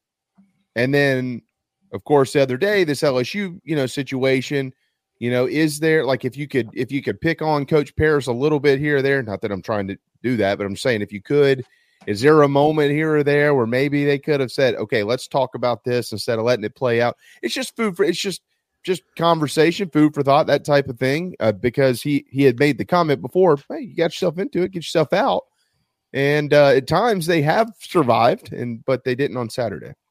I I'd be careful about talking about teaching teaching moments around here. Uh, the, the last guy that was the coach here, he loved that. He loved teaching moments, and uh, people were. But I don't know. What do you think about that, Mac? Matt? Yeah, so I mean, I've always I've seen coaches do it both ways. And you go back to the Chin Music episode where they had Roy Williams on. What was Roy Williams famous for? Yeah. Sitting on timeouts and taking four timeouts home with them in a loss. Well, guess what? Roy Williams also won like 800, 900 games, okay, Yeah. three or four I national can't- championships. I mean, what, what are you going to do? I mean, every coach has their own style and they have to play to their team. Now, you know, really quick, and I, I, I see Jay Boogie, and I'm not trying to pick on you, man, but you know, to JC's point, like that was not a hangover loss. I mean, no, look, so many don't think things happened in that last little bit. I mean, when you have the lead by one with 15.7 seconds left, and the other team has to foul you five times, and you know the, like the one in a million shot happens that you get a tie up, and then LSU scores, and then you have the ball with five seconds left, and they got to foul five more times. Like, yeah, like the Mhm. LSU game was not Auburn, you know, beating them twice. But you know, to JB, to your point, I mean, every coach has their own style. There have been numerous times this year I've been screaming at Lamont to take a timeout, and then I wait till the game's over, and I'm like, hmm, I'm an idiot. like Lamont clearly knew what he was doing. Um, Yeah. I think that you know, as fans and as media personality, we're not in the building. We're not seeing these guys in practice, and we're not, you know, having these film sessions and what, what you know he's talking about that he trusts his team to do. You know, I think that at the end of the day, you know, Lamont has said himself a couple times, like you said, JB, like maybe I should have called a timeout, but especially against Ole Miss. But I mean, you got to coach your guys the way you're going to coach them. Exactly, and I, we we, got to hit one final time out here too on that note. But I'll but I'll say this too: LSU's been doing this. They they get down these big double digit deficits. If you've watched the Tigers play basketball this year, I mean, remember remember the Florida game? They were down like twenty five points. I mean, it was long over. I wasn't watching it, and then I got a text probably from one of you that was like, "Holy smokes!" LSU. This was 10 minutes later. They just went on a heater and then they're tied and they're going into overtime and all this stuff. Like, you know, that's that's been their MO. And uh and it clipped Carolina on Saturday because Carolina just could not at the end there get, you know, a couple of shots to to fall. I was chilling in the sports book in Vegas, guys, and uh, Bama and LSU were on. It was on the other TV. Gamecocks here. That's, I watched a, a good portion of that game, and you're right. Bama'd get up by 13, 14. Next thing you know, here comes LSU, 13 to one run, and they cut it to one. And you know, Bama, like like Matt mentioned earlier, Bama had the best run at the end, the last run, and they won 109 to 90. But that it was a streaky game like that. Um, it's still a game Carolina should have won up 16 like that, you know, you, you just you No hate it. But but look, man, that happens. It happens. Uh, you know, it happens to, to to good teams. They blow leads. I mean, you know that that Cincinnati team that came in here in '98 and uh, was up 20 at halftime and blew that lead uh, with Bob Huggins and those guys. Uh, I think Nick Van Exel may have been on that team. Um, you know, that was a good team. They went to the NCAA tournament. And they were just fine. So I mean, it's just uh, it's it's it. These things happen. But yeah, uh, before we hit the timeout, JB, really quick, just you know, for all Gamecock fans out there, look at the second game that Lamont Paris has coached this year. So you have the Missouri game went to overtime. Gamecocks won that game in regulation at Colonial Life Arena. They have the Georgia game they lost. Guess what? They they won. So I think that you know Lamont Paris is a good enough coach that we can talk about all these X and O's and should call a timeout. I think that there's a lot of things for Gamecock fans to be optimistic about on Saturday. I I I, agree, and I, I yeah, none. Of, I hope I hope this wasn't misinterpreted as questioning Lamont Paris. I wasn't in any way, shape, or form. Uh, but No, of course, I, I'm just trying to diagnose and figure out, you know, uh, what where they're where they're at and why they're there and what they could do to get out of it. And um, it looks like we're all having a good and healthy Yeah. conversation. and you're not wrong. You're talking about it in, uh, in the scope of one particular game or two particular scenarios. I mean, uh, nobody bats a thousand with with their philosophy. Nobody's philosophy is foolproof, and nobody's philosophy works hundred percent of the time. So, I mean, it, it's not questioning. It's just like, well, in that situation, maybe he could have done that, and he probably agrees, or maybe he doesn't. But uh, uh, it is it is an interesting and valid uh, point uh, to make. I, I, I wish these next two games were at home. Yeah, so that's about that's that's that's that's it. It still scares me. Final quick timeout. We'll tee up for Carolina baseball. Matthew Becker on the mound today for the Gamecocks. We'll tell you more when we return. Down here in the South, we don't always see eye to eye. While our taste in college football teams, or what sauce, if any, goes best on a rack of ribs, or what to mix with our Dixie vodka might be up for debate, we can all agree there's nothing better than a Southern tailgate. And like our favorite college teams, our ingredients come from small towns and big cities. They're grown in Southern soil, are crafted by Southern hands, and proudly represent the South in our backyard and beyond. So raise a glass of Dixie Southern Vodka to celebrate being made in America and raised in the South. It's the season of love, and there's no sweeter time and place to feel it than today at Love Chevrolet. The heart pounding rumble of the Silverado High Country. The captivating 2024 Chevy Trax SUV, most affordable in its class. No matter what features you're looking for in a brand new Chevy, your match is waiting for you right now at Love Chevy. In this 63rd season of Love, your trusted hometown Chevy dealer is proud to carry on the tradition of honesty, integrity, and treating customers like family. No fast talk, no gimmicks, no ridiculous add on stickers. Simply the best selection of new Chevys at South Carolina's number one volume Chevy dealer right now and ready to drive home today. Don't forget about the $1,000 low price guarantee. Wow, there's a lot to love about Love Chevy. I 26 at Harbison and at lovechevy.com. Together, let's drive.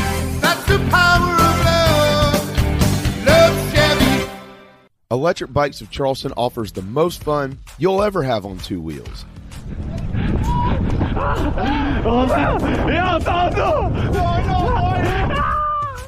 Magnum, Velotric, Aventon bikes, and more. And they sell to consumers all across the state and offer outstanding warranties and service after the sale. Five levels of pedal assist plus a throttle help you handle the southern heat better, but still get great exercise. Bikes are available all ages and sizes. ElectricBikesCharleston.com or stop into their store in Mount Pleasant. Electric Bikes of Charleston, powering inside the Gamecocks, the show.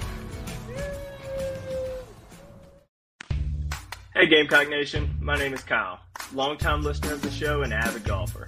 I wanted to take my game to the next level, but let's face it, golf is a hard game to learn on your own. I heard the ad from McKellar Enterprises and reached out to the owner and former Gamecock golfer Meredith Taylor. In just two months of working with Meredith, I shot my lowest round ever and I've never felt more confident in my golf game. So if you're looking to take your game to the next level, go to McKellarEnterprises.org and book your lesson today with former Gamecock golfer Meredith Taylor.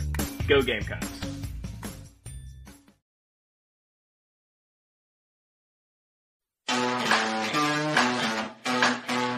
And we welcome you to Founders Park. It's time for baseball, folks.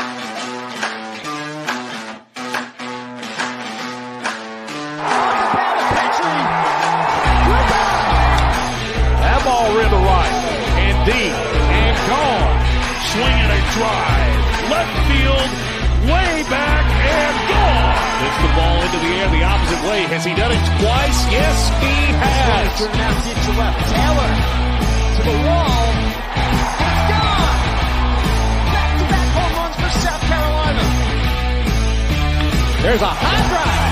That ball is tagged. That ball is way, way, way out of here.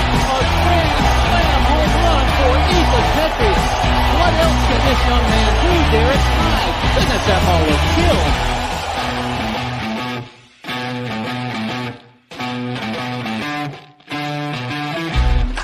This is Ethan Petrie from Gamecock Baseball. You are now listening to Inside the Gamecocks, the show. Be loud. Go Gamecocks. Presented by Resto Pros of the Midlands. RestoProsMidlandsSC.com. Yep, that's right. Resto Pros, MidlandsSC.com. Emergencies and accidents happen. We are in the middle of a fire or water event. All you want is normalcy.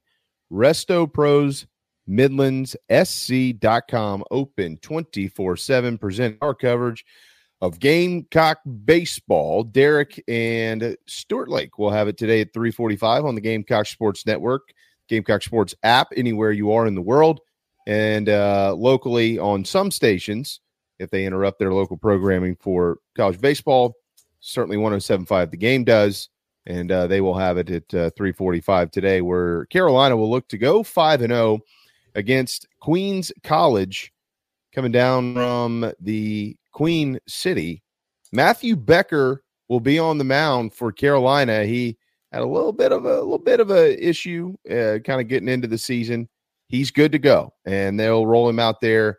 I'm sure he'll be on some sort of a pitch limit, um, and we'll see how it all works out for Matthew Becker. But first of all, Matthew Becker is a fine, fine, fine young man, and he is a lefty.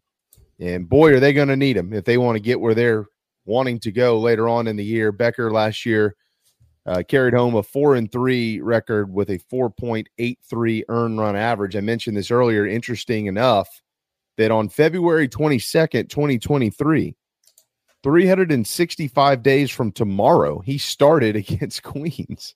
Or it didn't start. I'm sorry. He pitched against Queens uh, and uh, threw two innings in that game. He'll start against them tonight, essentially one year later. So he's a guy that is is uh, we're all really excited to see what he looks like out there. So go get him, Matthew Becker, and uh, hopefully Carolina will get to five and zero as um, they open the 2024 baseball season. So JB, I got a quick question for you. Um, you know, do you think that Ethan Petrie's in a sophomore slump? No, I think that is the most ridiculous. First of all, sophomore slumps can only be determined after your sophomore year. Um, I think that he is uh, he is pressing a little bit, and he is the last dude in the lineup that I'm worried about. It, he can go 0 for his next 15. He'll be fine. Uh, it's baseball, you know. He'll be fine. Yeah, I don't think he's in a slump at all. He's been working on some things, make himself a little bit more of a cleat hitter, and um, and he's put some pressure on himself, and he'll bop one out of there, and he'll be right back to rolling. He's already hit two home runs opposite field. Can't do much better than that. Yeah, that was that was in jest, JB. If you didn't catch Yeah. it, Yeah. No, I know it was. Right. What's I, uh, wrong with well, I mean- and Messina? Well, so- What's Yeah, wrong? Somebody after the first game of the year, second game of the year. Well, I'm a I'm a baseball coach. I'm gonna tell you right now, I'm a high school baseball coach, and Petrie's in a sophomore slump. Well, then you're a terrible baseball coach because if you went to one of your sophomores after two games and told them that they were in a slump, you're the worst coach on the planet. That's not what a slump is. It's the beginning of the season. Like, Oh, you know, we'll see. Yeah. Uh, by the way, correct. Nick Nick Van Exel was not on that Cincinnati team in '98. Nick Van Exel was like early '90s. I'm an idiot. yeah. So JC, like your knowledge about Gamecock sports and like the weather and the attendance and the final score, like one day in the summer when we got nothing to do, we'll um I'll have you guys challenge me on where a player went to college and when they graduated because like I have like a Rain Man knowledge for this kind of stuff. That's right. awesome. All right. Yeah, I think Nick Van Exel was like a 93 draft pick of the Lakers. So I knew he wasn't part of that team. Well, Cincinnati went to that early Final Four when they were still in the Metro. Like that was the Yeah. they had a breakout. Huggins had a breakout, and I think that was in. I don't think he ever made it back at Cincinnati. He, he took West Virginia, but uh didn't make it back. Yeah, that Kenyon Martin year kind of was a, a downer for him when Kenyon Martin got injured. Got hurt, and then they USA tournament, and Yeah, it's yeah. they would have been probably. Pretty, was Frank Martin an assistant on that team for I that don't team? know. I think he might have still been in Miami as a high school coach. I, I think Oh. he joined him. I think Frank actually joined him when he was at Kansas State. I think. Yeah, Nope. No, Frank was at Cincinnati. Devin Down. he was. Then Yeah, I, I think he was the interim at Cincinnati for a while, wasn't he? he was the interim at Kansas State. I know that when he went when Bob went to promoted. West Virginia. But no, no, Andy Kennedy was the interim at, at Cincinnati. But Frank was Okay. on that staff. Yeah, and Frank went. Frank went, went with the Kansas State. got Kansas State. I watched Frank's team play last night. Reminded me a lot of the Gamecocks. They were hot, shooting, blowing VCU and Dave wanna know? Odom's son out. You wanna And, know He uh, was wearing a suit. You want to know what SEC team reminds me a lot of Frank's teams?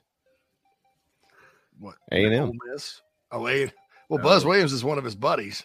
Well, Like, good- won good quad one games, and they've lost four quad three games. Someone explain that. Dude, Oh, yeah, the- you- look- you I know look we at- gotta get off, but UMass is in like fifth place in the A10. You look at their losses. I mean, like they lost to LaSalle, who's a three and ten team in that league the other day. But they, then they'll, but then they'll go and beat whoever. I mean, it's uh, it's got to be it's got to be tough to be. I don't know. I don't know if it's tough to be a UMass fan or not because at least they're winning some. Arizona State's the one that gets me. They're they're seven and eight in quad one and quad two, and two and five in quad three. Yeah, it's it's wild. Bobby Bobby Hurley hates his job. I mean, I'm like, why why is he still Yeah. working there? I'm like, God bless. Anyway. All right, we are uh we're out of time, out of time, and out of town. I don't know. We're just out of time, but we will be back tomorrow at eleven. Check the uh Gamecock football Twitter account. Shane Beamer got muddy at Fort Jackson today. It's pretty neat. Uh, we'll be back tomorrow. The Golden Tones of the great Mike Morgan will join us tomorrow and Friday, so we're looking forward to that. And uh, and a couple of other surprises. No Derek this week, by the way. No Derek this week. He's uh, helping uh, big time with uh, all the high school league championships, so he is overloaded. But you can catch him today at three forty-five on the call of the baseball game. Thanks to Matt and Chad Holbrook for having some fun with us in hour number one. Always thanks to Schubert and Mad Dog and all of you. Inside the Gamecocks, the show built by the Barndo Co., served by Chicken Cock Whiskey, and live from the Signarama Studios. Back tomorrow. We'll see you then.